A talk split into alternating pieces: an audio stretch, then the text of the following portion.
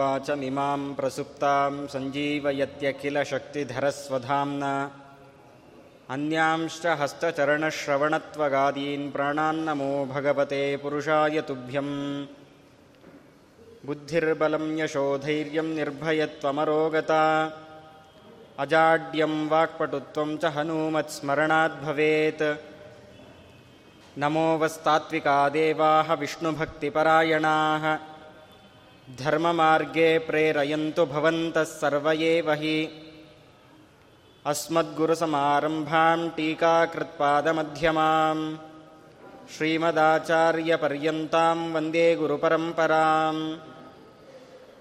दुर्वादिध्वान्तरवये वैष्णवेन्देवरेन्दवे। श्रीराघवेन्द्रगुरवे नमोऽत्यन्तदयालवे वेदवेदान्तशास्त्राणां रहस्यार्थान् सुलीलया यो बोधयति मामग्नं विश्वेशार्यं नमामि तम् आपादमौलिपर्यन्तं गुरूणामाकृतिं स्मरेत्। तेन विघ्नाः प्रणश्यन्ति सिद्ध्यन्ति च मनोरथाः। श्रीगुरुभ्यो नमः हरिः ॐ स्वस्त्यस्तु सताम् ದೇವರಲ್ಲಿ ಯಾವ ರೀತಿಯ ಪ್ರಾರ್ಥನೆಯನ್ನು ಮಾಡಬೇಕು ಎಂಬ ವಿಚಾರವನ್ನು ನಾವು ಯಥಾಶಕ್ತಿಯಾಗಿ ತಿಳಿಯ, ತಿಳಿಯೋದಕ್ಕೆ ಪ್ರಯತ್ನವನ್ನು ಮಾಡ್ತಾ ಇದ್ದೇವೆ. ನಿನ್ನೆಯ ದಿವಸ ರಾಜರ ಮಾರ್ಗದರ್ಶನದಲ್ಲಿ ದೇವರಲ್ಲಿ ಯಾವ ರೀತಿ ಪ್ರಾರ್ಥನೆಯನ್ನು ಮಾಡಬೇಕು ಅನ್ನೋದನ್ನು ಪ್ರಾರ್ಥನಾ ದಶಕ ಸ್ತೋತ್ರದ ಮೂಲಕ ನಾವು ತಿಳಿದುಕೊಳ್ತಾ ಇದ್ದೇವೆ. ಅದರಲ್ಲಿ ಪ್ರಾರಂಭದಲ್ಲಿ ಕೇಳಿದ್ದು, ನಮ್ಮ ಮನಸ್ಸು ಒಳ್ಳೆಯ ಕಡೆ ಅದು ಪ್ರವೃತ್ತಿಯಾಗಬೇಕು. ನಮ್ಮ ಜೀವನದಲ್ಲಿ ಏನೇನು ಗೊಂದಲಗಳಿದೆ, ಅದನ್ನೆಲ್ಲ ನಾವು ದೂರ ಮಾಡಿಕೊಳ್ಳಬೇಕು. ಜೊತೆಗೆ ದುರಾಸೆ, ಆಸೆ ಅಲ್ಲ, ದುರಾಸೆ, ಇದನ್ನು ಆದಷ್ಟು ನಾವು ದೂರ ಮಾಡಿಕೊಂಡಾಗ ನಮ್ಮ ಜೀವನ ಅದು ಹಸನ ಆಗತ್ತೆ. ಆ ರೀತಿಯ ಒಂದು ಅನುಗ್ರಹವನ್ನು ಮಾಡು ಎಂಬುದಾಗಿ ಪ್ರಾರಂಭದಲ್ಲಿ ಪ್ರಾರ್ಥನೆಯನ್ನು ಮಾಡಿದ್ದಾರೆ. ಇದಾದ ನಂತರದಲ್ಲಿ ನಾವು ಹೇಗೆ ದೇವರಲ್ಲಿ ಮತ್ತೆ ಏನು ಪ್ರಾ, ಪ್ರಾರ್ಥನೆ ಮಾಡಬೇಕು ಅಂತಂದರೆ, ದುರ್ಬುದ್ಧಿಂಚ ನಮೇ ದೇಹಿ ದುಶಾಸ್ತ್ರಾವರ್ತನೆ ರತಿಂ ಹಾಪಯಸ್ವಚ ದುರ್ಮಾನಂ, ದುರ್ಗುಣಂ ಮೋಚಯ ಪ್ರಭೋ. ಪ್ರಭುವಾಗಿರತಕ್ಕಂತಹ, ಅಂದರೆ ಸಮರ್ಥನಾದ ಆ ಪರಮಾತ್ಮನಲ್ಲಿ ನಾವು ಪ್ರಾರ್ಥನೆಯನ್ನು ಮಾಡ್ತಾ ಇದ್ದೇವೆ.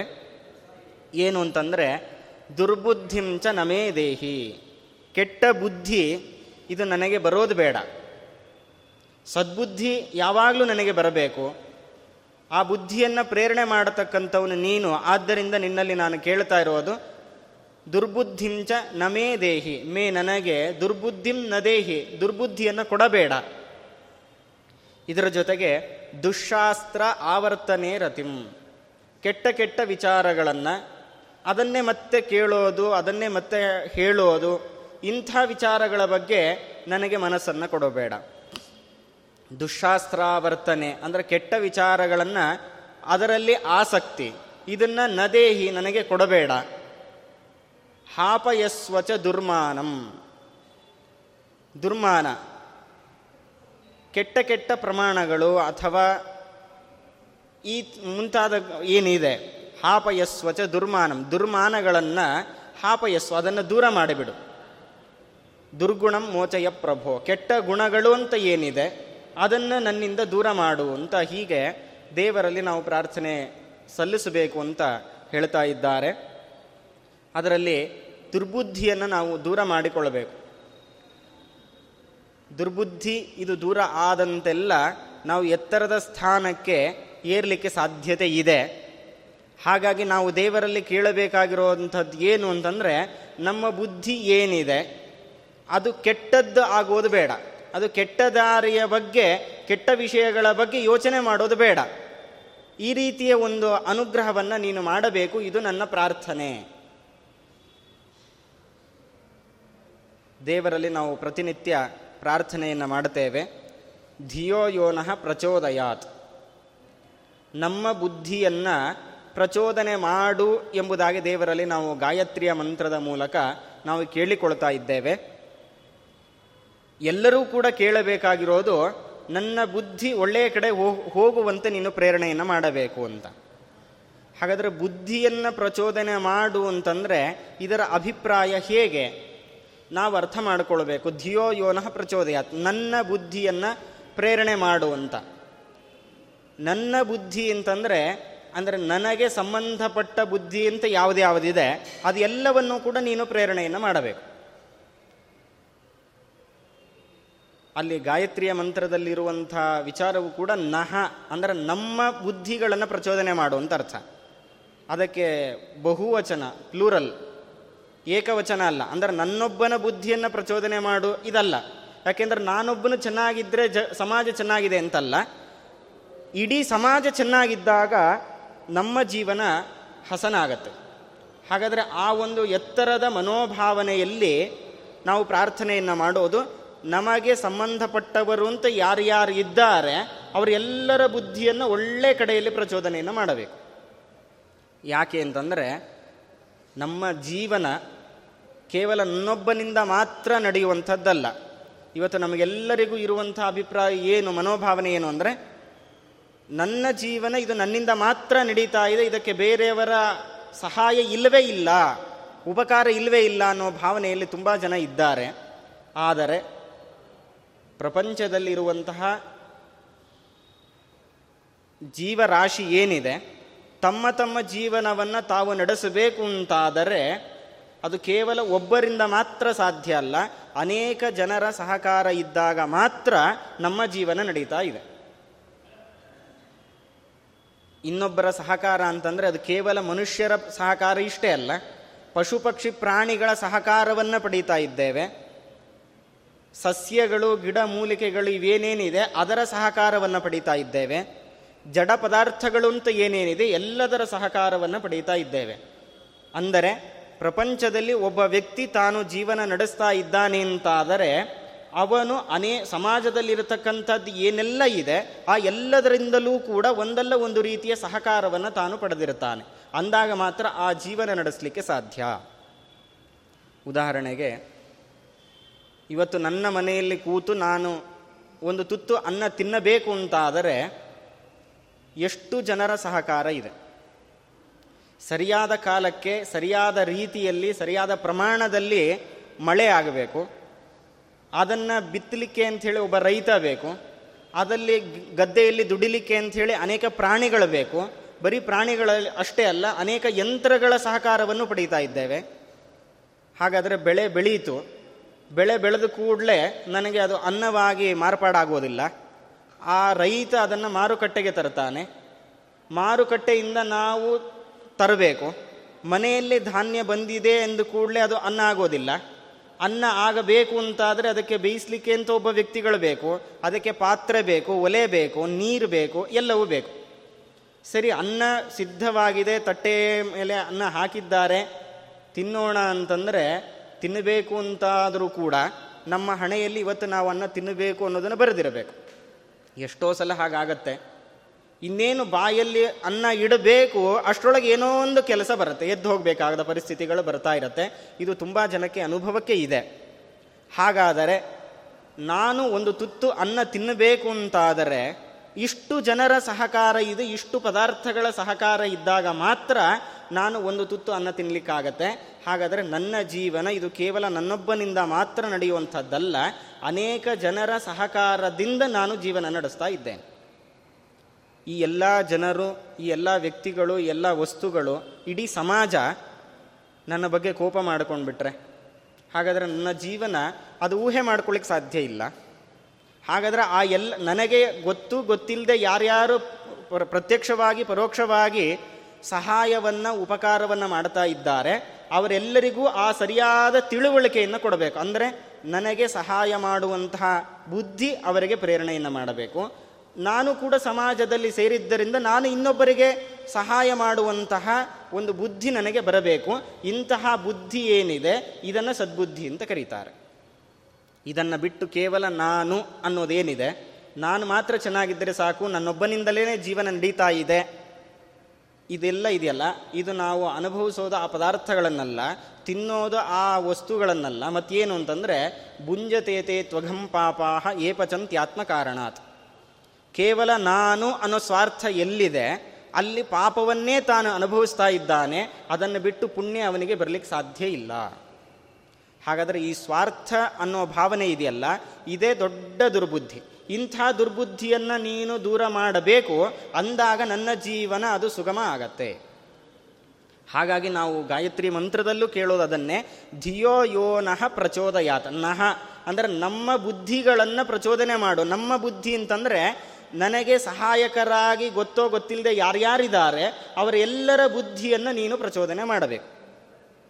ಹುಟ್ಟಿದಾಗ ತಾಯಿ ಹೇಗೆ ನಡೀಬೇಕು, ಹೇಗೆ ಬಟ್ಟೆಗಳು ಹಾಕಬೇಕು, ಎಂಥ ಆಹಾರಗಳನ್ನು ಕೊಡಬೇಕು, ಆ ಬುದ್ಧಿಯನ್ನು ದೇವರ ಅವ, ಅಲ್ಲಿ ಪ್ರಚೋದನೆ ಮಾಡ್ತಾನೆ, ಅಂದ ಕಾರಣಕ್ಕೆ ನಾವು ಜೀವನದಲ್ಲಿ ಬೆಳಿಲಿಕ್ಕೆ ಪ್ರಾರಂಭ ಆಗತ್ತೆ. ಒಂದು ವೇಳೆ ತಾಯಿಯ ಬುದ್ಧಿ ಪ್ರಚೋದನೆ ಆಗಿಲ್ಲ ಅಂತಾದರೆ ಅವನು ಬೆಳಿಲಿಕ್ಕೆ ಸಾಧ್ಯ ಇಲ್ಲ. ಜೀವನವೇ ಇಲ್ಲ. ಹಾಗಾದರೆ ನನ್ನ ತಾಯಿಯ ಬುದ್ಧಿಯನ್ನು ನಾನು ಚಿಕ್ಕವನಿದ್ದಾಗ ಸರಿಯಾದ ರೀತಿಯಲ್ಲಿ ಬೆಳೆಸುವಂತೆ ಬುದ್ಧಿಯನ್ನು ಪ್ರಚೋದನೆ ಮಾಡು. ಸರಿ, ಬೆಳೆದಿದ್ದೇವೆ, ಶಾಲೆಗೆ ಹೋಗುವಂತಹ ಸಂದರ್ಭ. ಶಾಲೆಗೆ ಹೋಗಿ ವಿದ್ಯೆಯನ್ನು ಕಲಿಯಬೇಕು ವಿದ್ಯೆಯನ್ನು ಕಲಿತಾಂತಾದಾಗ ಮಾತ್ರ ಅವನು ಸತ್ಪ್ರಜೆ ಆಗ್ತಾನೆ. ಹಾಗಾದರೆ ಆ ವ್ಯಕ್ತಿಯಲ್ಲಿ ಒಂದು ವ್ಯಕ್ತಿತ್ವ ನಿರ್ಮಾಣ ಆಗಬೇಕು ಅಂತಾದರೆ ಗುರುಗಳ ಪಾತ್ರ ಅತ್ಯಂತ ಪ್ರಮುಖವಾದದ್ದು. ಹಾಗಾದರೆ ಆ ಗುರುಗಳ ಬುದ್ಧಿಯನ್ನು ಪ್ರಚೋದನೆಯನ್ನು ಮಾಡು. ಯಾಕೆ ಅಂದರೆ ನನಗೆ ಒಳ್ಳೆ ರೀತಿಯಲ್ಲಿ ಅಧ್ಯಯನ ಮಾಡುವಂತೆ, ಮಾಡಿಸುವಂತೆ ಅವರಿಗೆ ಬುದ್ಧಿಯನ್ನು ಪ್ರಚೋದನೆ ಮಾಡು. ಅಂದರೆ ಮಾತ್ರ ನಾವು ಜೀವನದಲ್ಲಿ ಒಂದು ಗಣ್ಯ ವ್ಯಕ್ತಿಗಳಾಗ್ತೇವೆ. ಹಾಗಾದರೆ ನಮ್ಮ, ನಮಗೆ ಯಾರ್ಯಾರು ಅಧ್ಯಾಪಕರು ಅಂತಿದ್ದಾರೆ, ಗುರುಗಳು ಅಂತಿದ್ದಾರೆ, ಅವರೆಲ್ಲರ ಬುದ್ಧಿಯನ್ನು ನಮ್ಮನ್ನು ಸರಿ ದಾರಿಯಲ್ಲಿ ತೆಗೆದುಕೊಂಡು ಹೋಗುವಂತೆ ಪ್ರೇರಣೆಯನ್ನು ಮಾಡು. ಇನ್ನು ಅಧ್ಯಯನ ಆಗಿದೆ. ಗೃಹಸ್ಥಾಶ್ರಮ, ಅದರಲ್ಲಿ ಅನೇಕ ಜವಾಬ್ದಾರಿಗಳಿದೆ. ಸಮಾಜದ ಜವಾಬ್ದಾರಿ ಇದೆ, ತನ್ನ ಮನೆಯ ಜವಾಬ್ದಾರಿ ಇದೆ, ತನ್ನ ಜವಾಬ್ದಾರಿ ಇದೆ. ಇನ್ನು ಹತ್ತು ಹಲವಾರು ಜವಾಬ್ದಾರಿಗಳು ಆ ಗೃಹಸ್ಥನ ಮೇಲಿರುತ್ತೆ. ಹಾಗಾದರೆ ಆ ಎಲ್ಲ ಕೆಲಸಗಳನ್ನು ಸರಿಯಾದ ರೀತಿಯಲ್ಲಿ ನಡೆಸಿಕೊಂಡು ಹೋಗುವಂತೆ ನನಗೆ ಬುದ್ಧಿಯನ್ನು ಪ್ರಚೋದನೆ ಮಾಡು. ಜೊತೆಗೆ ನನಗೆ ಸಂಬಂಧಪಟ್ಟಂಥ ಯಾರ್ಯಾರು ಸಂಬಂಧಿಕರಿದ್ದಾರಲ್ಲ ಅವರಿಂದ ನನಗೆ ಕಿರಿಕಿರಿ ಆಗೋದು ಬೇಡ. ಮನೆಗೆ ಬಂದರೆ ನಾನು ಯಾಕೆ ಮನೆಗೆ ಬಂದೆ ಅಂತ ಅನಿಸೋ ಭಾವನೆ ಬರಬಾರದು. ಆ ರೀತಿ ನನ್ನ ಮನಸ್ಸಿನ ಇಂಗಿತವನ್ನು ಅರಿತು ಅದಕ್ಕೆ ಸರಿಯಾಗಿ ನಡೆದುಕೊಳ್ಳುವಂತಹ ವ್ಯಕ್ತಿಗಳು ನನ್ನ ಸಂಬಂಧಿಕರು ಅಂತ ಯಾರ್ಯಾರಿದ್ದಾರೆ, ಅವರನ್ನು ಅದೇ ರೀತಿಯಲ್ಲಿ ಪ್ರಚೋದನೆಯನ್ನು ಮಾಡು. ಅಂದಾಗ ಮಾತ್ರ ನಮ್ಮ ಜೀವನ ಹಸನಾಗತ್ತೆ. ಇನ್ನು ಮಕ್ಕಳಾಗಿದ್ದಾರೆ, ಅವರು ದೊಡ್ಡವರಾಗಿದ್ದಾರೆ. ನಾವೇನಾದರೂ ಒಂದು ಸ್ವಲ್ಪ ಕೆಲಸ ಕೂಡೋದು, ತಿನ್ನೋದು, ಸ್ವಲ್ಪ ನಿಧಾನ ಆದರೆ ಕೆಲವರೆಲ್ಲ ಬೈತಾ ಇರ್ತಾರೆ ಹಿರಿಯರನ್ನು. ನೀವು ಯಾಕೆ ಇಷ್ಟೆಲ್ಲ ತುಂಬ ನಿಧಾನ ಮಾಡ್ತೀರಿ, ನೀವು ಸರಿ ಇಲ್ಲ, ತುಂಬ ಫಾಸ್ಟ್ ಇರಬೇಕು, ಹಾಗಾಗಿ ಅಂತೆಲ್ಲ ತುಂಬ ಕೆಲವರು ಬೈತಾರೆ, ಕೆಲವರು ತುಂಬ ಚೆನ್ನಾಗಿ ನೋಡ್ಕೊಳ್ತಾರೆ. ಒಟ್ಟಾರೆ ಆ ಕಾಲದಲ್ಲಿ, ನಮ್ಮ ಇಳಿ ವಯಸ್ಸಿನಲ್ಲಿ ನಮಗೆ ಯಾವುದೇ ರೀತಿ ತೊಂದರೆ ಆಗದೇ ಇರುವಂತೆ ನಮ್ಮ ಜೀವನ ಸಾಗಬೇಕು. ಅದಕ್ಕೆ ನಾವು ಇನ್ನೊಬ್ಬರ ಅಧೀನದಲ್ಲಿರ್ತೇವೆ. ಅವರ ಬುದ್ಧಿಯನ್ನು ಸರಿಯಾದ ರೀತಿಯಲ್ಲಿ ಪ್ರಚೋದನೆಯನ್ನು ಮಾಡು. ಹಾಗಾದರೆ ನಮ್ಮ ನಾವು ಹುಟ್ಟಿದಾಗನಿಂದ ಆರಂಭ ಮಾಡಿ ನಮ್ಮ ಜೀವನ ಕೊನೆಗೊಳ್ಳುವಲ್ಲಿಯ ತನಕ ನಮಗೆ ಯಾರ್ಯಾರು ಸಂಬಂಧಪಟ್ಟಿದ್ದಾರೆ, ಈ ಎಲ್ಲರ ಬುದ್ಧಿಯನ್ನು ಸರಿಯಾದ ರೀತಿಯಲ್ಲಿ ಪ್ರಚೋದನೆಯನ್ನು ಮಾಡು, ಜೊತೆಗೆ ನನ್ನ ಬುದ್ಧಿಯನ್ನು ಕೂಡ ನೀನು ಪ್ರಚೋದನೆಯನ್ನು ಮಾಡು ಅನ್ನೋ ಒಂದು ಉದಾತ್ತ ಭಾವನೆಯಿಂದ ರಾಜರು ಕೇಳ್ತಾ ಇದ್ದಾರೆ. ದುರ್ಬುದ್ಧಿಂಚ ನಮೇ ದೇಹಿ. ಇಲ್ಲಿ ತನಕ ನಾವೇನು ಹೇಳಿಕೊಂಡು ಬಂದೇವೆ? ಅದೆಲ್ಲ ಸದ್ಬುದ್ಧಿ. ಅಂದರೆ ಇನ್ನೊಬ್ಬರಿಗೆ ನಾವು ಸಹಾಯವನ್ನು ಮಾಡೋದು, ಇನ್ನೊಬ್ಬರಿಂದ ನಾವು ಸಹಾಯವನ್ನು ಪಡೆಯೋದು ಇದೆಲ್ಲವೂ ಕೂಡ ಒಳ್ಳೆ ಆರೋಗ್ಯಕರವಾಗಿರತಕ್ಕಂತಹ ವಿಚಾರಗಳು. ಹಾಗಾಗಿ ಗೀತೆಯಲ್ಲಿ ಕೃಷ್ಣ ಹೇಳ್ತಾನೆ, ಪರಸ್ಪರಂ ಭಾವಯಂತಹ, ಶ್ರೇಯಃ ಪರಂ ಅವಾಪ್ಸ್ಯಥ. ಪರಸ್ಪರ ನೀವು ಹೊಂದಾಣಿಕೆಯನ್ನು ಮಾಡಿಕೊಂಡು, ನೀವು ಪರಸ್ಪರ ಸಹಕಾರವನ್ನು ಮಾಡಿಕೊಂಡು, ನೀವು ನಿಮ್ಮ ಜೀವನವನ್ನು ಚೆನ್ನಾಗಿ ಮಾಡಿಕೊಳ್ಳಬೇಕು. ಇದು ಗೀತೆಯಲ್ಲಿ ಕೃಷ್ಣ ನಮಗೆ ಹೇಳಿರತಕ್ಕಂತಹ ಸಾರ್ವಕಾಲಿಕವಾಗಿರತಕ್ಕಂತಹ ಒಂದು ಸರಿಯಾದ ದಾರಿ. ಹಾಗಾದರೆ ಈ ಸರಿಯಾದ ದಾರಿಯನ್ನು ಬಿಟ್ಟು ಬೇರೆ ರೀತಿ ನಮಗೆ ಯೋಚನೆ ಬರ್ತಾ ಇದೆ, ಬೇರೆ ಬುದ್ಧಿ ಇದೆ ಅಂತಾದರೆ ಅದನ್ನೆಲ್ಲ ದುರ್ಬುದ್ಧಿ ಅಂತ ಕರೀತಾರೆ. ಇವತ್ತು ನಾನು ಚೆನ್ನಾಗಿದ್ದರೆ ಸಾಕು, ಪಕ್ಕದ ಮನೆಯವರು ಏನಾದರೂ ಆಗಲಿ, ಪಕ್ಕದ ಮನೆಯವ್ರಿಗೆ ಏನಾದರೂ ಅಪ್ಪಿ ತಪ್ಪಿ ಪಕ್ಕದ ಮನೆಯವ್ರು ಏನಾದರೂ ಸಹಾಯ ಕೇಳಿದಾಗ ನಾವು ಮಾಡದೇ ಇರೋದು, ಅಥವಾ ನಾವು ಕೇಳಿದಾಗ ಪಕ್ಕದ ಮನೆಯವರು ಮಾಡದೇ ಇರೋದು, ಇದೆಲ್ಲ ನಮ್ಮ ದುರ್ಬುದ್ಧಿಗೆ ಕಾರಣ ಆಗತ್ತೆ. ಹಾಗಾಗಿ ಇದನ್ನೆಲ್ಲ ನಾವು ಅರ್ಥ ಮಾಡಿಕೊಳ್ಬೇಕು. ಇನ್ನು ಸರಿಯಾಗಿ ದುರ್ಬುದ್ಧಿ ಅಂತಂದರೆ ನಮಗೆ ಯಾರ್ಯಾರು ರಕ್ಷಣೆಯನ್ನು ಮಾಡಿದ್ದಾರೆ, ಸಹಾಯವನ್ನು ಮಾಡಿದ್ದಾರೆ, ಉಪಕಾರವನ್ನು ಮಾಡಿದ್ದಾರೆ, ಅದನ್ನು ನಾವು ಮರಿತೇವೆ ಅಂತಾದರೆ ಅದನ್ನು ದುರ್ಬುದ್ಧಿ ಅಂತ ಕರೆದಿದ್ದಾರೆ. ಅಷ್ಟು ಉಪಕಾರ ನಾವು ಪಡೆದ ಮೇಲೆ ನಾವು ಪ್ರತಿಯಾಗಿ ನಮ್ಮ ಕೈಲಾದ ಸಹಾಯವನ್ನು ಸಮಾಜಕ್ಕೋ ಅಥವಾ ಆ ವ್ಯಕ್ತಿಗಳಿಗೋ ನಾವು ಮಾಡಿಲ್ಲ ಅಂತಾದರೆ ಅದನ್ನು ದುರ್ಬುದ್ಧಿ ಅಂತ ಕರೀತಾರೆ. ಅದಕ್ಕಿಂತ ದೊಡ್ಡ ಅಪರಾಧ ಮತ್ತೊಂದಿಲ್ಲ ಅಂತ ಹೇಳ್ತಾರೆ. ಉದಾಹರಣೆಗೆ ಎಲ್ಲಾದರೂ ಒಂದು ಅಡ್ರೆಸ್ ಹುಡುಕೊಂಡು ಹೋಗ್ತಾ ಇರಬೇಕಾದ್ರೆ ಸರಿಯಾಗಿ ಗೊತ್ತಾಗೋದಿಲ್ಲ. ಕೈಯಲ್ಲಿ ಚೀಟಿ ಇರುತ್ತೆ, ಅಡ್ರೆಸ್ ಇರುತ್ತೆ, ಎಲ್ಲ ಇರುತ್ತೆ. ಆದರೆ ಕೆಲವೊಂದು ಸಲ ಸಿಗೋದಿಲ್ಲ. ಅಲ್ಲೇ ಹೋಗೋರನ್ನ ಕೇಳ್ತೀವಿ, ಈ ಅಡ್ರೆಸ್ ಎಲ್ಲಿ ಬರುತ್ತೆ ಅಂತ. ಅದಕ್ಕೆ ಅವ್ರ ಪಾಪ ನೋಡಿ ಹೇಳ್ತಾರೆ ಇಂತಿಂಥ ಕಡೆ ಹಿಂಗೆ ಹೋಗ್ರಿ ಹಿಂಗೆ ಹೋಗ್ರಿ. ಕೊನೆಗೆ, ಆ ಮನೆಗೆ ತಲುಪ್ತೀವಿ ನಾವು. ಆ ತಕ್ಷಣದಲ್ಲಿ ನಾವು ಅವರಿಗೆ ಧನ್ಯವಾದನ ಹೇಳ್ತೇವೆ, ಥ್ಯಾಂಕ್ಸ್ ಅಂತ ಹೇಳ್ತೀವಿ. ಇನ್ನೊಮ್ಮೆ ಅವರು ಸಿಕ್ಕಾಗ ಅದನ್ನು ನಾವು ನೆನಪಲ್ಲಿ ಇಟ್ಕೊಂಡು ನೋಡ್ರಿ, ಇಂಥ ಸಂದರ್ಭದಲ್ಲಿ ನನಗೆ ನೀವು ಸಹಾಯ ಮಾಡಿದ್ರಿ. ಹಾಗಾಗಿ ನೀವು ಅವತ್ತು ತುಂಬ ಉಪಕಾರ ಆಯಿತು. ನೀವು ಅವತ್ತು ಬರಲಿಲ್ಲ ಅಂದಿದ್ರೆ ತುಂಬ ಪರದಾಟ ಆಗ್ತಾ ಇತ್ತು. ಹೀಗೆಲ್ಲ ನಾವು ಮಾತಾಡ್ತೇವೆ. ಯಾವುದೋ ಒಂದು ಕ್ಷಣದಲ್ಲಿ ಒಂದು ಮನೆಯ ಅಡ್ರೆಸ್ ಅವರು ಹೇಳಿದ್ದಕ್ಕೆ ನಾವು ಕೃತಜ್ಞತೆಯನ್ನು ಸಲ್ಲಿಸೋದು ಅಂತಾದರೆ, ಅದನ್ನು ಕೃತಜ್ಞತೆಯನ್ನು ಸಲ್ಲಿಸದೇ ಇದ್ದರೆ ನಮ್ಮಲ್ಲಿ ನಾವೇ ಪಶ್ಚಾತ್ತಾಪ ಮಾಡ್ಕೊಳ್ತೀವಿ. ಅಯ್ಯೋ, ಅಷ್ಟು ಉಪಕಾರ ಮಾಡಿದ್ರು, ಒಂದು ಥ್ಯಾಂಕ್ಸ್ ಹೇಳಿಲ್ಲ ನಾವು ಹಾಗಾದ್ರೆ ಒಂದು ಕ್ಷಣದಲ್ಲಿ, ಒಂದು ಹಂತದಲ್ಲಿ ಸಹಾಯ ಮಾಡಿದವರನ್ನೇ ನಾವು ಮರೆಯೋದಿಲ್ಲ ಅಂತಾದ ಪಕ್ಷದಲ್ಲಿ ನಮಗೆ ಗೊತ್ತಿಲ್ಲದೇನೆ ಅನೇಕ ರೀತಿಯ ಸಹಕಾರವನ್ನು ನಾವು ಸಮಾಜದ ಮೂಲಕ ನಾವು ಪಡೀತಾ ಇದ್ದೇವೆ. ಇದನ್ನು ನಾವು ಕನಿಷ್ಠ ಪಕ್ಷ ಅದರ ಸ್ಮರಣೆ ಮಾಡಿಕೊಳ್ಳಬೇಕು. ಕೈಲಾದಾಗ ಅದಕ್ಕೆ ಸರಿಯಾದ ಸಹಾಯವನ್ನು, ಉಪಕಾರವನ್ನು, ಸಹಕಾರವನ್ನು ಸಮಾಜಕ್ಕೆ ನಾವು ಮಾಡಲೇಬೇಕು. ಅಂದಾಗ ಇದು ಸದ್ಬುದ್ಧಿ ಅಂತ ಕರೆಸ್ಕೊಳ್ಳುತ್ತೆ ಇದನ್ನು ನಾವು ಮರಿತೇವೆ, ಇದರ ಬಗ್ಗೆ ನಮಗೆ ಗೊಡವೆನೇ ಇಲ್ಲ, ಇದರ ಚಿಂತನೆ ನಮಗಿಲ್ಲ ಅಂತಾದರೆ ಇದನ್ನು ದುರ್ಬುದ್ಧಿ ಅಂತ ಕರೀತಾ ಇದ್ದಾರೆ. ಹಾಗಾದರೆ ಇಂತಹ ದುರ್ಬುದ್ಧಿಯನ್ನು ನನಗೆ ಕೊಡೋದು ಬೇಡ. ಮಧ್ವಾಚಾರ್ಯರು ಒಂದು ಕಡೆ ಆ ಮಾತನ್ನು ಸ್ಪಷ್ಟವಾಗಿ ಹೇಳ್ತಾರೆ. ನಾನಾ ಜನಸ್ಯ ಶುಶ್ರೂಷ ಕರ್ಮಾಖ್ಯ ಕರವನ್ಮಿತೇಹೇ ಸಾಮಾನ್ಯ ಶಾಸ್ತ್ರದಲ್ಲಿ ಕರ್ಮ ಕರ್ಮ ಅನ್ನೋ ಶಬ್ದಗಳನ್ನು ನಾವು ಆಗಿಂದಾಗ್ಗೆ ಕೇಳ್ತಾನೆ ಇರ್ತೀವಿ. ನಾವು ಮಾಡಿದ ಕರ್ಮ ಪುಣ್ಯಕರ್ಮ ಪಾಪದ ಕರ್ಮ ಕರ್ಮ ಅನ್ನೋ ಶಬ್ದ ತುಂಬ ಕೇಳಿದ್ದೇವೆ. ಆದರೆ ಕರ್ಮ ಅನ್ನೋ ಶಬ್ದಕ್ಕೆ ಅರ್ಥ ಏನು ಅನ್ನೋದು ನಮ್ಗೆ ಸರಿಯಾಗಿ ಗೊತ್ತಿಲ್ಲ. ಅದಕ್ಕೆ ಆಚಾರ್ಯರು ಹೇಳ್ತಾರೆ, ನಾನಾ ಜನಸ್ಯ ಶುಶ್ರೂಷ ಕರ್ಮಾಖ್ಯ ಕರವನ್ವಿತೇಹೆ.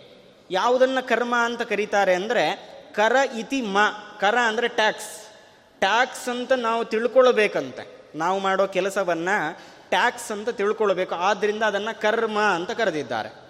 ಹಾಗಾದರೆ ನಾವು ಯಾವ ಕರ್ಮಗಳನ್ನು, ಯಾವ ಟ್ಯಾಕ್ಸನ್ನು ಕೊಡಬೇಕು ಅಂದರೆ ನಾನಾ ಜನಸ್ಯ ಶುಶ್ರೂಷ. ನಮ್ಮ ಪ್ರಪಂಚದಲ್ಲಿರತಕ್ಕಂಥ, ಸಮಾಜದಲ್ಲಿರತಕ್ಕಂಥ ಏನೇನು ವ್ಯಕ್ತಿಗಳಿದ್ದಾರೆ, ವಸ್ತುಗಳಿದೆ, ಅದಕ್ಕೆ ಬೇಕಾಗಿರತಕ್ಕಂತಹ ಸಹಾಯವನ್ನು, ಸಹಕಾರವನ್ನು ಮಾಡೋದು ಏನಿದೆಯಲ್ಲ, ಇದನ್ನೇ ಕರ್ಮ ಅಂತ ಕರೆದಿದ್ದಾರೆ. ಇದನ್ನು ಮಾಡಿದರೆ ಅದನ್ನೇ ನಾವು ಟ್ಯಾಕ್ಸ್ ಕಟ್ಟಿದಂತೆ ಆಗತ್ತೆ. ಭಗವಂತನ ಸರ್ಕಾರ, ಅದಕ್ಕೆ ನಾವು ಹಣ ತುಂಬಿಸುವ ಅಗತ್ಯ ಇಲ್ಲ. ಹಣ ಬೇಕಾಗಿಲ್ಲ. ಹಣವನ್ನು ಪರಮಾತ್ಮ ಅಪೇಕ್ಷೆ ಪಟ್ಟೇ ಇಲ್ಲ.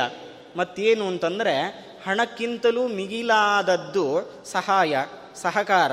ಇದನ್ನು ನಮ್ಮ ಕೈಲಾದ ಸಹಾಯವನ್ನು, ಸಹಕಾರವನ್ನು ಸಮಾಜಕ್ಕೆ ನಾವು ಮಾಡಿದ್ದೇವೆ ಅಂತಾದರೆ, ಅದೇ ನಾವು ಭಗವಂತನ ಸರ್ಕಾರಕ್ಕೆ ಕಟ್ಟಬೇಕಾಗಿರತಕ್ಕಂತಹ ಕರ ಅಂತ ತಿಳ್ಕೊಳ್ಬೇಕು. ಆದ್ದರಿಂದ ಅದನ್ನು ಕರ್ಮ ಅಂತ ಕರೀತಾರೆ. ತಸ್ಯ ಪ್ರಾಣ್ಯುಪಕಾರೇಣ. ಸಂತುಷ್ಟೋ ಭವತೀಶ್ವರ ಅಂತ ಪದೇ ಪದೇ ಪದೇ ಪದೇ ಇಂಥ ಮಾತುಗಳನ್ನು ಹೇಳ್ತಾರೆ ನಾವು ಕನ್ನಡದಲ್ಲೂ ಆ ನಾಣ್ಣುಡಿಯನ್ನು ಕೇಳ್ತೇವೆ ಜನತೆಯ ಸೇವೆ, ಜನಾರ್ದನ ಸೇವೆ. ಹಾಗಾದರೆ ನಮ್ಮ ಹಿಂದಿನವರ ಪ್ರಾಚೀನರ ಮನೋಭಾವನೆ ಎಷ್ಟಿತ್ತು ಅಂತಂದರೆ, ನೀನೊಬ್ಬನೇ ತಿನ್ನೋದಲ್ಲ, ನಿನ್, ನೀನು ತಿಂತಾ ಇದೀಂತಾದರೆ ನೀನ, ನಿನ್ನ, ನೀನು ಅನೇಕ ಜನರಿಂದ ಸಮಾಜದಿಂದ ಸಹಕಾರವನ್ನು, ಉಪಕಾರವನ್ನು ಪಡೆದಿದ್ದೀಯಾ? ಅದಕ್ಕೆ ಪ್ರತಿಯಾಗಿ ಕೃತಜ್ಞತೆಯನ್ನು ಸಲ್ಲಿಸುವ ಸಲುವಾಗಿ ನೀನು ಸಮಾಜಕ್ಕೇನಾದರೂ ಮಾಡಲೇಬೇಕು. ಇದನ್ನು ಮಾಡಿದಾಗ ನೀನು ಕರ್ತವ್ಯದಿಂದ ಪಾರಾಗ್ತಿ. ನೀನು ಮಾಡಿದ ಕರ್ತ, ಮಾಡಬೇಕಾದ ಕರ್ತವ್ಯ ಏನಿದೆ, ಅದನ್ನು ನಿಭಾಯಿಸಿದಂತೆ ಆಗತ್ತೆ. ಇದಕ್ಕೆ ವಿರುದ್ಧವಾಗಿ ನೀನು ತಲೆ ಆಡಿಸಿದರೆ, ತಲೆ ಓಡಿಸಿದರೆ, ಅದನ್ನು ಏನಂತ ಕರೀತಾರೆ? ದುರ್ಬುದ್ಧಿ ಅಂತ ಕರೀತಾರೆ. ಹಾಗಾಗಿ ಇಂಥ ದುರ್ಬುದ್ಧಿಯನ್ನು ನನಗೆ ಕೊಡೋದು ಬೇಡ. ನನಗೆ ಸದ್ಬುದ್ಧಿ ಬೇಕು, ದುರ್ಬುದ್ಧಿ ಬೇಡ. ದುರ್ಬುದ್ಧಿ ಯಾವುದು ಅಂತಂದರೆ ನಾನು ಅನ್ನೋ ಭಾವನೆ ಏನಿದೆ, ಬುದ್ಧಿ ಏನಿದೆ, ಇದನ್ನು ದುರ್ಬುದ್ಧಿ ಅಂತ ಕರೀತಾರೆ. ಇಂಥ ದುರ್ಬುದ್ಧಿಯನ್ನು ನನಗೆ ಯಾವತ್ತೂ ಕೊಡಬೇಡ. ದುರ್ಬುದ್ಧಿಂಚ ನಮೇ ದೇಹಿ. ಇದು ತುಂಬ ಅದ್ಭುತವಾದ ಪರಿಕಲ್ಪನೆ. ಹಾಗಾಗಿ ಈ ಪರಿಕಲ್ಪನೆಯಲ್ಲಿಯೇ ನಮ್ಮ ಪ್ರಾಚೀನ ಸಂಸ್ಕೃತಿಯಲ್ಲಿ ಅನೇಕ ಹಬ್ಬ ಹರಿದಿನಗಳನ್ನು ನಾವು ಆಚರಣೆ ಮಾಡೋದು ಇದೇ ಕಾರಣದಿಂದ. ಸಾಮಾನ್ಯ ಇವತ್ತಿನ ಜನ ತುಂಬ ಅದನ್ನು, ಅದರ ಬಗ್ಗೆ ಆಕ್ಷೇಪ ಮಾಡುತ್ತಾರೆ. ಇವತ್ತು ಯಾವುದಾದ್ರೂ ಒಂದು ಪೂಜೆ ಮಾಡಿದ್ರೆ, ಅಥವಾ ಯಾವುದಾದ್ರೂ ಒಂದು ಹೋಮ ಮಾಡಿದಾಗ, ಅಥವಾ ಬೇರೆ ಏನಾದರೂ ಧಾರ್ಮಿಕ ಆಚರಣೆಗಳನ್ನು ಮಾಡಿದಾಗ, ಅದರ ಬಗ್ಗೆ ಅಪಸ್ವರವನ್ನು ಎತ್ತುವಂತಹ ವ್ಯಕ್ತಿಗಳು ತುಂಬ ಜನ ಇದ್ದಾರೆ. ಸಿಕ್ಕಾಪಟ್ಟೆ ಜನ ಸಿಗ್ತಾರೆ ಅವರು ಹೇಳೋ ಮಾತು ಇಷ್ಟೇ, ಕಲ್ಲಿಗೆ ನೀವು ಹಾಲು ಸುರಿಯೋ ಬದಲು, ಬೆಂಕಿಗೆ ತುಪ್ಪವನ್ನು ಸುರಿಯೋ ಬದಲು, ಯಾರಾದರೂ ಹಸಿದಿರತಕ್ಕಂಥ ವ್ಯಕ್ತಿಗಳಿಗೆ ಅದನ್ನು ಕೊಡಿ, ಅದು ಸಾರ್ಥಕ ಆಗತ್ತೆ ಅಂತ. ಇದು ಮೇಲ್ನೋಟಕ್ಕೆ ಕೇಳಿದಾಗ ಸರಿ ಅಂತ ಅನಿಸುತ್ತೆ. ಹೌದು, ಕಲ್ಲಿಗೆ ಹಾಕೋದು ವ್ಯರ್ಥ, ಅದು ಸುಮ್ಮನೆ ವ್ಯರ್ಥ ಆಗ್ಬಿಡತ್ತೆ. ಅಗ್ನಿಯಲ್ಲಿ ಹಾಕಿದ್ರೆ ಯಾರ ಹೊಟ್ಟೆನೂ ತುಂಬೋದಿಲ್ಲ, ಯಾಕೆ ಬೇಕು? ಆದರೆ ನಮ್ಮ ಸಂಸ್ಕೃತಿ ಇಷ್ಟೇ ಆಗಿದ್ದರೆ ಅವರು ಹೇಳೋದು ಸರಿ. ಆದರೆ ನಾವು ಕಲ್ಲಿನ ಒಳಗಡೆ ದೇವರಿದ್ದಾನೆ ಅನ್ನೋ ಅನುಸಂಧಾನದಿಂದ ಹಾಲನ್ನು ಹಾಕ್ತಾ ಇರೋದು. ಕಲ್ಲಿಗೆ ಹಾಕ್ತಾ ಇರೋದಲ್ಲ, ಹಾಲು ವ್ಯರ್ಥ ಆಗೋದಿಲ್ಲ, ಅದನ್ನು ಪ್ರಸಾದ ರೂಪದಲ್ಲಿ ಅನೇಕ ಜನರಿಗೆ ವಿತರಣೆ ಮಾಡುತ್ತಾರೆ. ಇವತ್ತು ತುಂಬ ದೇವಸ್ಥಾನಗಳಲ್ಲಿ ಏನಾದರೂ ಹಬ್ಬ ಹರಿದಿನಗಳು ಬಂದಾಗ ಅಲ್ಲಿ ಪ್ರಸಾದ ವಿತರಣೆ ಆಗೋದನ್ನು ನಾವು ತುಂಬ ಕಡೆ ನೋಡಿದ್ದೇವೆ. ಹಾಗಾದರೆ ಅದು ವ್ಯರ್ಥ ಎಲ್ಲಾಗ್ತಾ ಇದೆ. ದೇವರ ಹೆಸರಿನಲ್ಲಿ ಅನೇಕ ಜನರಿಗೆ ಪ್ರಸಾದ ರೂಪದಲ್ಲಿ ಅದು ಸಲ್ಲುತ್ತಾ ಇದೆ. ಹಾಗಾದರೆ ಎಲ್ಲಿ ಒಬ್ಬರೇ ತಿಂತಾ ಇದ್ದಾರೆ? ಕಲ್ಲಿಗೆ ಹಾಕಿ ಯಾರು ವ್ಯರ್ಥ ಮಾಡ್ತಾ ಇದ್ದಾರೆ? ಇನ್ನು ಅಗ್ನಿಗೆ ಬೆಂಕಿಯಲ್ಲಿ ತುಪ್ಪವನ್ನು ಹಾಕೋದ್ರಿಂದ ವ್ಯರ್ಥ ಅಂತ ಕರೀತಾರೆ. ಆದರೆ ಇವತ್ತು ಸೈನ್ಸ್ ಅದನ್ನು ಒಪ್ಪಿಕೊಂಡಿದೆ. ನಾವು ಹೋಮ ಮಾಡುವಾಗ ಏನು ಅದರಿಂದ ಹೊಗೆ ಬರ್ತಾ ಇದೆಯಲ್ಲ, ಆ ಹೊಗೆಯಿಂದ ಇವತ್ತು ನಮ್ಮ ಸಮಾಜದಲ್ಲಿ ಇದು ಕಟ್ ಏನು ಮೇಘಗಳು ಉಂಟಾಗ್ತಾ ಇದೆ, ಮೋಡಗಳು ಉಂಟಾಗ್ತಾ ಇದೆ, ಅದರ ಮೂಲಕ ನಮಗೆ ಮಳೆ ಆಗ್ತಾ ಇದೆ. ಹಾಗಾದರೆ ಸರಿಯಾದ ಕಾಲಕ್ಕೆ ನಮಗೆ ಮಳೆ ಆಗಬೇಕು ಅಂತಾದರೆ ಅದಕ್ಕೆ ಸರಿಯಾದ ಸಮಯದಲ್ಲಿ ನಾವು ಯಜ್ಞ ಯಾಗಾದಿಗಳನ್ನು ಮಾಡಿದಾಗ ಮಾತ್ರ ಮಳೆ ಆಗಲಿಕ್ಕೆ ಸಾಧ್ಯ. ಜೊತೆಗೆ ಇನ್ನೊಂದನ್ನು ಸೈನ್ಸ್, ಸೈಂಟಿಸ್ಟ್ಗಳು ಹೇಳ್ತಾರೆ. ಏನು ಅಂತಂದರೆ, ಎಲ್ಲಿ ಹೋಮಗಳನ್ನು ಮಾಡಿರ್ತೇವೆ, ಹೋಮ ಮಾಡಿರ್ತೇವೆ ಆ ಜಾಗದಲ್ಲಿ, ಆ ಅನೇಕ ಸಮಿತಿಗಳನ್ನು ಹಾಕ್ತೇವೆ. ಅಂದರೆ ಗಿಡಮೂಲಿಕೆಗಳನ್ನು ಆಹುತಿಯನ್ನು ಹಾಕ್ತೇವೆ, ತುಪ್ಪವನ್ನು ಹಾಕ್ತೇವೆ. ಇದರ ಒಂದು ಪರಿಣಾಮದಿಂದ ಅಲ್ಲಿಯ ವಾತಾವರಣ ತುಂಬ ಆರೋಗ್ಯಕರವಾಗಿರುತ್ತಂತೆ. ಅಂದರೆ ಅಲ್ಲಿ ರೋಗ ಬರಬಹುದಾದ ಏನೇನು ವಾತಾವರಣ ಇರುತ್ತೆ, ಅದನ್ನೆಲ್ಲವನ್ನು ಅದು ದೂರ ಮಾಡತ್ತೆ ಅಂಥೇಳಿ ಇವತ್ತು ಸೈನ್ಸ್ ಅದನ್ನು ಒಪ್ಪಿಕೊಂಡಿದೆ. ಅಂದರೆ ನಮ್ಮ ಪರಿಸ್ಥಿತಿ ಎಲ್ಲಿಗೆ ಬಂದು ನಿಂತಿದೆ ಅಂದರೆ ನಮ್ಮ ಪ್ರಾಚೀನರು ಹೇಳಿದರೆ ನಮಗೆ ನಂಬಲಿಕ್ಕೆ ಆಗ್ತಾ ಇಲ್ಲ. ತುಂಬ ಹಿಂದಿನವರು ಹೇಳೋದು ಏನು ಕೇಳಬೇಕು? ಆದರೆ ಇವತ್ತು ಸೈನ್ಸ್ ಹೇಳ್ತಾ ಇದೆ ಅಂತಂದರೆ ಅದನ್ನು ನಾವು ಕಣ್ಣು ಮುಚ್ಕೊಂಡು ಒಪ್ಕೊಳ್ತಾ ಇದೆ.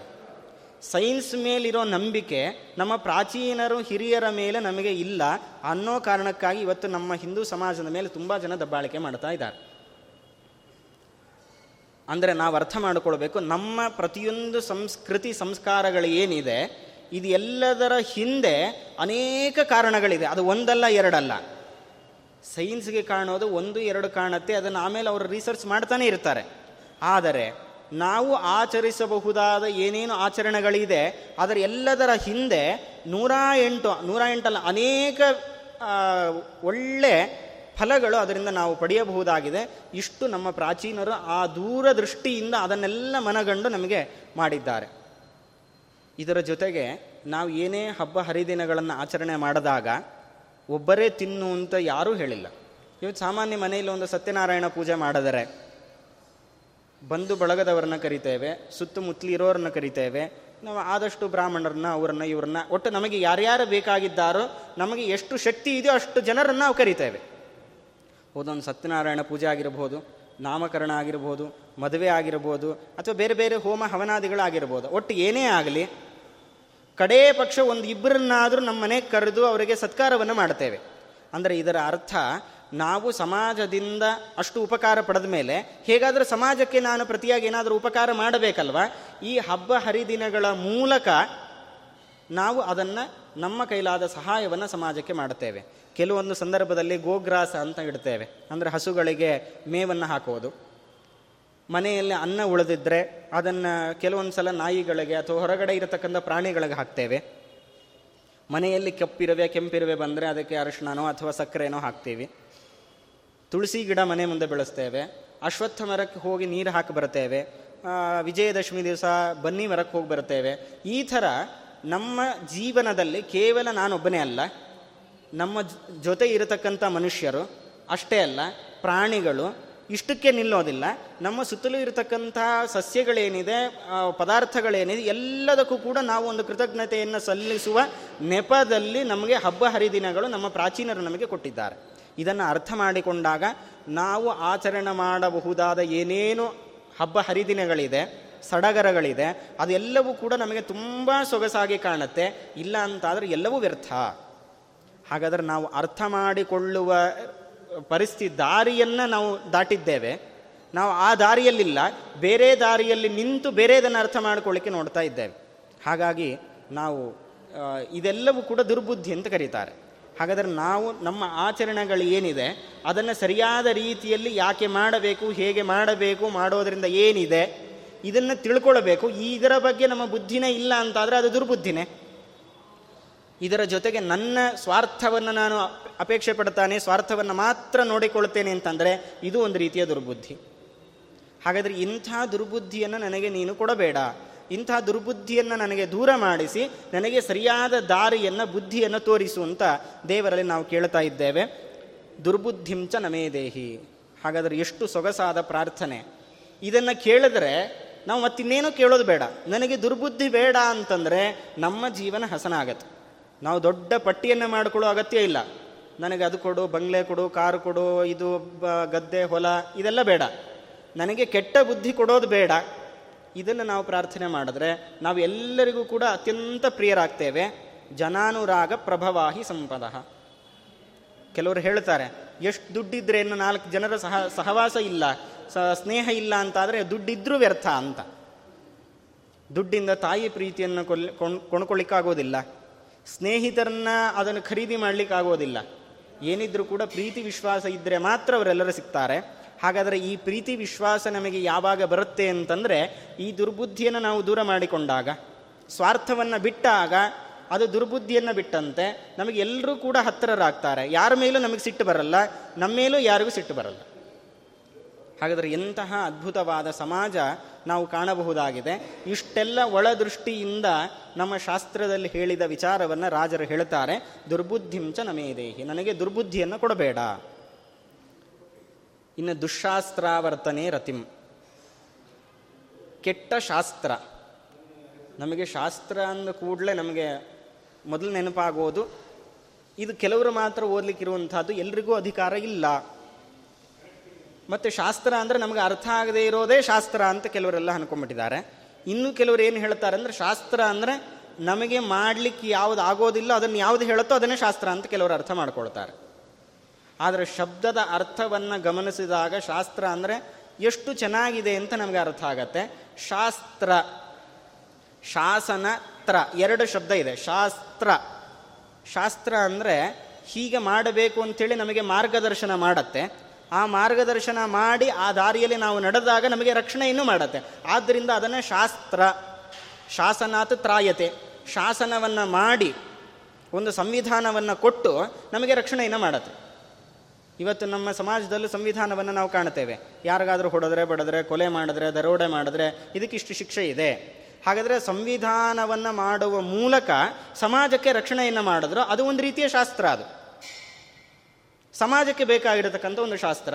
ಹಾಗೆ ನಮ್ಮ ಜೀವನಕ್ಕೆ, ನಮ್ಮ ಏಳಿಗೆಗೆ ಬೇಕಾಗಿರತಕ್ಕಂಥ ಕೆಲವೊಂದು ಸಂವಿಧಾನಗಳಿದೆ. ಸಂವಿಧಾನಗಳನ್ನು ಅನುಷ್ಠಾನ ಮಾಡುವುದರಿಂದ, ಅನುಸರಣೆ ಮಾಡುವುದರಿಂದ ನಮಗೆ ರಕ್ಷಣೆ ಒದಗುತ್ತಾ ಇದೆ. ಹಾಗಾಗಿ ಅದನ್ನು ಶಾಸ್ತ್ರ ಅಂತ ಕರೆದಿದ್ದಾರೆ. ಹಾಗಾದರೆ ಶಾಸ್ತ್ರ ಅಂದರೆ ನಮಗೆ ಯಾವುದು ಮಾಡಲಿಕ್ಕಾಗೋದಿಲ್ಲ ಅದನ್ನು ಹೇಳೋದು ಶಾಸ್ತ್ರ ಅಲ್ಲ. ನಮ್ಮಿಂದ ಯಾವುದು ಮಾಡಲಿಕ್ಕಾಗತ್ತೆ ಅದನ್ನು ಹೇಳೋದು ಅದನ್ನು ಶಾಸ್ತ್ರ ಅಂತ ಕರೆದಿದ್ದಾರೆ. ಹಾಗಾದರೆ ಇದಕ್ಕೆ ವಿರುದ್ಧವಾಗಿ ಇದೆ ಅಂತಾದರೆ ಅದನ್ನು ದುಶಾಸ್ತ್ರ ಅಂತ ಕರೆದಿದ್ದಾರೆ. ಹಾಗಾದರೆ ದುಶಾಸ್ತ್ರಾವರ್ತನೆ ರತಿಂ ನ ದೇಹಿ. ಈ ಕೆಟ್ಟ ಶಾಸ್ತ್ರ ಅಂತ ಏನಿದೆಯಲ್ಲ, ಆ ಶಾಸ್ತ್ರದಿಂದ ನಮ್ಮನ್ನು ದೂರ ಮಾಡು. ಆ ಕಡೆ ನಮಗೆ ಒಲವು ಬರಬಾರದು, ಆ ಕಡೆ ನಮಗೆ ಆಸಕ್ತಿ ಬರಬಾರದು, ಆ ರೀತಿ ನೀನು ನಮಗೆ ರಕ್ಷಣೆಯನ್ನು ಮಾಡಬೇಕು. ನಾನು ಪ್ರಾರ್ಥನೆ ಮಾಡ್ತಾ ಇರೋದು ಹೀಗೆ ದುಶಾಸ್ತ್ರಗಳು ಅಂತ ಯಾವುದ್ಯಾವುದಿದೆ ಅದರಲ್ಲಿ ನನಗೆ ಆಸಕ್ತಿ ಬರದೇ ಇರುವಂತೆ ನೋಡಿಕೋ ಎಂಬುದಾಗಿ ದೇವರಲ್ಲಿ ಪ್ರಾರ್ಥನೆಯನ್ನು ಮಾಡಬೇಕು. ಹಾಗಾದರೆ ದುಶಾಸ್ತ್ರ ಅಂದರೆ ನಮಗೆ ಸ್ವಲ್ಪ ಸ್ಪಷ್ಟ ಆಗಿದೆ. ಅಂದರೆ ನಮಗೆ ಯಾವುದು ಮಾಡಲಿಕ್ಕಾಗತ್ತೆ, ಅದನ್ನು ಸಂವಿಧಾನವನ್ನು ಮಾಡಿ ನಮಗೆ ಯಾವುದು ರಕ್ಷಣೆಯನ್ನು ಮಾಡುತ್ತೋ ಅದು ಶಾಸ್ತ್ರ. ಹಾಗಾದರೆ ನಮ್ಮ ರಕ್ಷಣೆಗೆ ಕಾರಣ ಆಗೋದಿಲ್ಲ ಅದು. ನಮ್ಮ ಬೀಳೋದಕ್ಕೆ ಕಾರಣ ಆಗತ್ತೆ. ನಾವು ಬೀಳೋದಕ್ಕೆ ಅದು ಕಾರಣ ಆಗತ್ತೆ ಅನ್ನೋದಾದರೆ ಅದನ್ನು ದುಶಾಸ್ತ್ರ ಅಂತ ಕರೋದು. ಹಿಂದೆ ನೋಡಿದಂತೆ ನಮ್ಮ ಪ್ರಾಚೀನ ಸಂಸ್ಕೃತಿಯ ಬಗ್ಗೆ ಋಷಿಮುನಿಗಳಾಗಿರಬಹುದು ಅಥವಾ ನಮ್ಮ ಹಿರಿಯರಾಗಿರಬಹುದು, ನಮ್ಮ ಮನೆಯಲ್ಲಿರತಕ್ಕಂಥ ತುಂಬ ಹಿರಿಯರು, ಇಂಥವರೆಲ್ಲ ಏನೇನು ಹೇಳ್ತಿರ್ತಾರಲ್ಲ, ಅದು ಮೇಲ್ನೋಟಕ್ಕೆ ನಮಗೆ ತುಂಬ ಕಸಿವಿಸಿ ಆಗ್ತಾ ಇರುತ್ತೆ, ಕಿರಿಕಿರಿ ಆಗ್ತಾ ಇರುತ್ತೆ. ಯಾಕೆ ಇವರು ಹೀಗೆ ಹೇಳ್ತಾರೆ? ಏನು ಮಾಡಿದ್ರು ಕೂಡ ಮನೆಯಲ್ಲಿ ಹೇಳೋಗ್ಬೇಕು ಅಂತಾರೆ. ಏನು ಮಾಡಿದ್ರು ಕೂಡ ತಿಳಿಸ್ಬೇಕು ಅಂತಾರೆ. ನೀ ಅದು ಮಾಡಬೇಡ, ಹೀಗೆ ಮಾಡಬೇಡ, ಹಾಗೆ, ಹಿಂಗೆ ಅಂತ. ಇದು ಜೀವನ ಪೂರ್ತಿ ಈ ಈ ಥರದ್ದೇ ಇದೆ. ಚಿಕ್ಕವರಿದ್ದಾಗಲಿಂದ ನಾವು ಹೋಗೋ ತನಕ ಒಬ್ಬರಲ್ಲ ಒಬ್ಬರು ನಮಗೆ ಹೇಳ್ತಾನೆ ಇರ್ತಾರೆ, ನೀ ಹಾಗೆ ಮಾಡಬೇಡ, ಹೀಗೆ ಮಾಡಬೇಡ. ಎಲ್ಲಿಗೆ ಹೋದರೂ ಕೇಳ್ತಾರೆ ಎಲ್ಲಿಗೆ ಹೋಗ್ತಾ ಇದ್ದಿ ಏನು ಮಾಡ್ತಾ ಇದ್ದೀ ಹಾಗಾದ್ರೆ ಇದೆಲ್ಲ ನಮಗೆ ಕಿರಿಕಿರಿ ಅಂತ ಅನಿಸ್ತಾ ಇದೆ. ಈ ಕಿರಿಕಿರಿ ಅನ್ನೋ ಭಾವನೆ ಇದೆಯಲ್ಲ, ಇದು ಒಂದು ರೀತಿಯ ದುಶಾಸ್ತ್ರ. ಯಾಕೆ ಅಂದರೆ ಆ ಸಂದರ್ಭಕ್ಕೆ ಕಿರಿಕಿರಿ ಅಂತ ಅನಿಸಿ ನಾವೇನು ಮಾಡ್ತೀವಿ ದೊಡ್ಡವ್ರಿಗೆ ಹೇಳೋದಿಲ್ಲ. ಅವರಿಗೆ ಅವರ ಅವರ ಅನುಮತಿಯನ್ನು ಪಡೆಯದೇನೆ ಏನೇನೋ ಕೆಲಸ ಮಾಡಲಿಕ್ಕೆ ಪ್ರಯತ್ನ ಮಾಡ್ತೀವಿ. ಅವರನ್ನು ಮುಂದಿಟ್ಕೊಂಡು ಕೆಲಸಗಳನ್ನು ಮಾಡೋದಿಲ್ಲ. ಅವರು ತುಂಬ ಹಳಬರಾಗಿದ್ದಾರೆ. ಇವತ್ತಿಗೆ ಅವರು, ನಾವೇ ತುಂಬ ಮುಂದುವರೆದಿದ್ದೇವೆ ಅನ್ನೋ ಭ್ರಮೆಯಲ್ಲಿ ಅವರನ್ನು ತುಂಬ ಹಿಂದೆ ಇಟ್ಟುಬಿಟ್ಟಿರ್ತೇವೆ. ಆದರೆ ನಮಗೆ ಗೊತ್ತಿಲ್ಲ ಅವರು ತುಂಬ ಮುಂದುವರೆದಿದ್ದಾರೆ ಅಂತ. ಇದೆಲ್ಲವೂ ಕೂಡ ಒಂದು ರೀತಿ ದುಶಾಸ್ತ್ರಗಳೇ. ಯಾಕೆ ಅಂದರೆ ಅದನ್ನು ಆಚರಣೆ ಮಾಡುವುದರಿಂದ ನಮ್ಮ ಮನಸ್ಸು ಹೇಗೆ ಹೇಳುತ್ತೆ ಹಾಗೆ ಕೇಳೋದ್ರಿಂದ ನಮಗೆ ಎಷ್ಟು ಅನರ್ಥಗಳಿದೆ ಅಂದರೆ ಕೆಲವೊಂದು ಸಲ ಒಂದಿಬ್ಬರು ನಾಲ್ಕಾರು ಜನರ ಸ, ಇದು ಬೇಕು, ಮಾತು ಬೇಕು, ಅನುಮತಿ ಬೇಕು ನಮಗೆ. ಇವತ್ತೇನಾದರೂ ನಾವು ಕೆಲಸ ಮಾಡಲಿಕ್ಕೆ ಹೋದಾಗ ನಾವು ದೊಡ್ಡವರಿಗೆ ಹೇಳ್ತೇವೆ ಮನೆಯಲ್ಲಿರೋರಿಗೆ ಹೇಳ್ತೇವೆ ಅದು ಹೇಳುವ ಕ್ರಮ ಯಾಕೆ ಅಂತಂದರೆ ಅದಕ್ಕೆ ಅನೇಕ ಕಾರಣಗಳಿವೆ. ಒಂದು ಏನು ಅಂದರೆ ನಾನು ಏನು ಮಾಡ್ತಾ ಇದ್ದೇನೆ ಅನ್ನೋದು ನಮ್ಮ ಮನೆಯವ್ರಿಗಾದರೂ ಗೊತ್ತಾಗಿರಬೇಕು. ಕೆಲವೊಂದು ಸಲ ನನ್ನ ಮೇಲೆ ಏನಾದರೂ ತುಂಬ ಅಪರಾಧಗಳು ಬಂದಾಗ, ಇವನ ವ್ಯಕ್ತಿತ್ವ ಏನು ಏನು ಮಾಡ್ತಾ ಇದ್ದ, ಏನು ಅನ್ನೋದು ಮನೆಯವ್ರಿಗಾದರೂ ಗೊತ್ತಿರಬೇಕಲ್ವ? ಆ ಕಾರಣಕ್ಕಾದರೂ ನಾವು ಮನೆಯಲ್ಲಿರೋರಿಗೆ ನಾನು ಏನು ಮಾಡ್ತಾ ಇದ್ದೇನೆ, ನನ್ನ ವ್ಯವಹಾರಗಳೇನಿದೆ, ಅದರ ಬಗ್ಗೆ ಮಾಹಿತಿ ಇರಬೇಕು. ಇದು ಒಂದು ಕಾರಣ. ಇನ್ನೊಂದು ಎರಡನೇದ್ದು, ನಾವು ಏನು ಕೆಲಸ ಮಾಡಬೇಕಾದರೂ ಕೂಡ ಮೊದಲಿಗೆ ಅದರ ಅನುಭವ, ಸಂಪೂರ್ಣ ಅನುಭವ ಇರೋದಿಲ್ಲ ನಮಗೆ. ಹಾಗಾದರೆ ಅದನ್ನು, ಅದರಲ್ಲಿ ಏನೇನು ತೊಂದರೆಗಳಾಗಬಹುದು, ಏನೇನು ಒಳಿತಾಗಬಹುದು ಯಾವ ದಾರಿಯಲ್ಲಿ ಸಾಗಿದಾಗ ಬೇಗ ಕೆಲಸ ಮುಗಿಯುತ್ತೆ, ಯಾವ ದಾರಿಯಲ್ಲಿ ಸಾಗಿದಾಗ ತುಂಬ ನಿಧಾನ ಆಗತ್ತೆ, ಇದನ್ನೆಲ್ಲ ನಾವು ಅರ್ಥ ಮಾಡ್ಕೊಳ್ಬೇಕು ಅಂದರೆ ಅದು ನಮ್ಮ ಬುದ್ಧಿಗೆ ತೋಚುವಂಥದ್ದಲ್ಲ. ಆ ಸ್ಥಾನವನ್ನು ದಾಟಿ ಮುಂದೆ ಹೋಗಿರ್ತಾರಲ್ಲ, ಅಂಥವರು ನಮಗೆ ಮಾರ್ಗದರ್ಶನ ಮಾಡ್ತಾರೆ. ನೋಡಿ, ಇಂಥ ಕೆಲಸ ಮಾಡೋದಾದರೆ ನೀನು ಈ ಕ್ರಮದಲ್ಲಿ ಮಾಡು. ಯಾಕೆಂದರೆ ನಾನು ಈ ಕ್ರಮದಲ್ಲಿ ಮಾಡಿದ್ರೆ ನನಗೆ ಬೇಗ ಫಲ ಸಿಕ್ಕಿದೆ. ಈ ದಾರಿಯಲ್ಲಿ ಮಾಡ್ತೀನಿ ಅಂತ ನಿಂಗೆ ಅಪೇಕ್ಷೆ ಬಂದರೆ, ನೋಡಿ, ಇಷ್ಟೆಲ್ಲ ತೊಂದರೆಗಳಿದೆ ಅಥವಾ ಇಷ್ಟೆಲ್ಲ ಒಳಿತಿದೆ. ಹಾಗಾದರೆ ನಾವು ಮಾಡಬೇಕಾದ ಕೆಲಸದಲ್ಲಿ ನಮಗೇನು ಮಾರ್ಗದರ್ಶನ ಬೇಕೋ ಅದು ಹಿರಿಯರಿಂದ ನಮಗೆ ಸಿಗಬೇಕು. ಯಾಕೆ? ಆ ಸ್ಥಾನವನ್ನು ದಾಟಿ ಮುಂದೆ ಹೋಗಿರ್ತಾರೆ ಅದರ ಅನುಭವ, ಸಂಪೂರ್ಣ ಅನುಭವ ಅವರಿಗಿರುತ್ತೆ. ಹಾಗಾಗಿ ಆ ಕಾರಣಕ್ಕೋಸ್ಕರ ನಾವು ಮಾಡಬಹುದಾದ ಕೆಲಸಗಳಲ್ಲಿ ಸರಿಯಾದ ಮಾಹಿತಿ, ಮಾರ್ಗದರ್ಶನ ನಮಗೆ ಸಿಗಬೇಕು ಅಂತಾದರೆ ನಾವು ಹಿರಿಯರಿಗೆ ಹೇಳಬೇಕು. ಇದು ಎರಡನೇದು. ಇನ್ನೊಂದು ಕಾರಣ ಇದೆ. ಏನು ಅಂದರೆ ಕೆಲವೊಬ್ಬರು ಹರಿಸಿದ್ರೆ ಸಾಕಂತ. ಸಾಮಾನ್ಯನಾಗಿ ಅಂತ ಸುಮಾರು ಜನ ಹೇಳ್ತಾ ಇರ್ತಾರೆ. ಹೌದು ಹಿರಿಯರು ಏನು ಹೇಳ್ತಾರೆ ಅದು ಹಾಗೆ ನಡೆಯುತ್ತೆ. ಅದನ್ನು ನಡೆಯುವಂತೆ ಮಾಡುತ್ತಾನೆ ಪರಮಾತ್ಮ.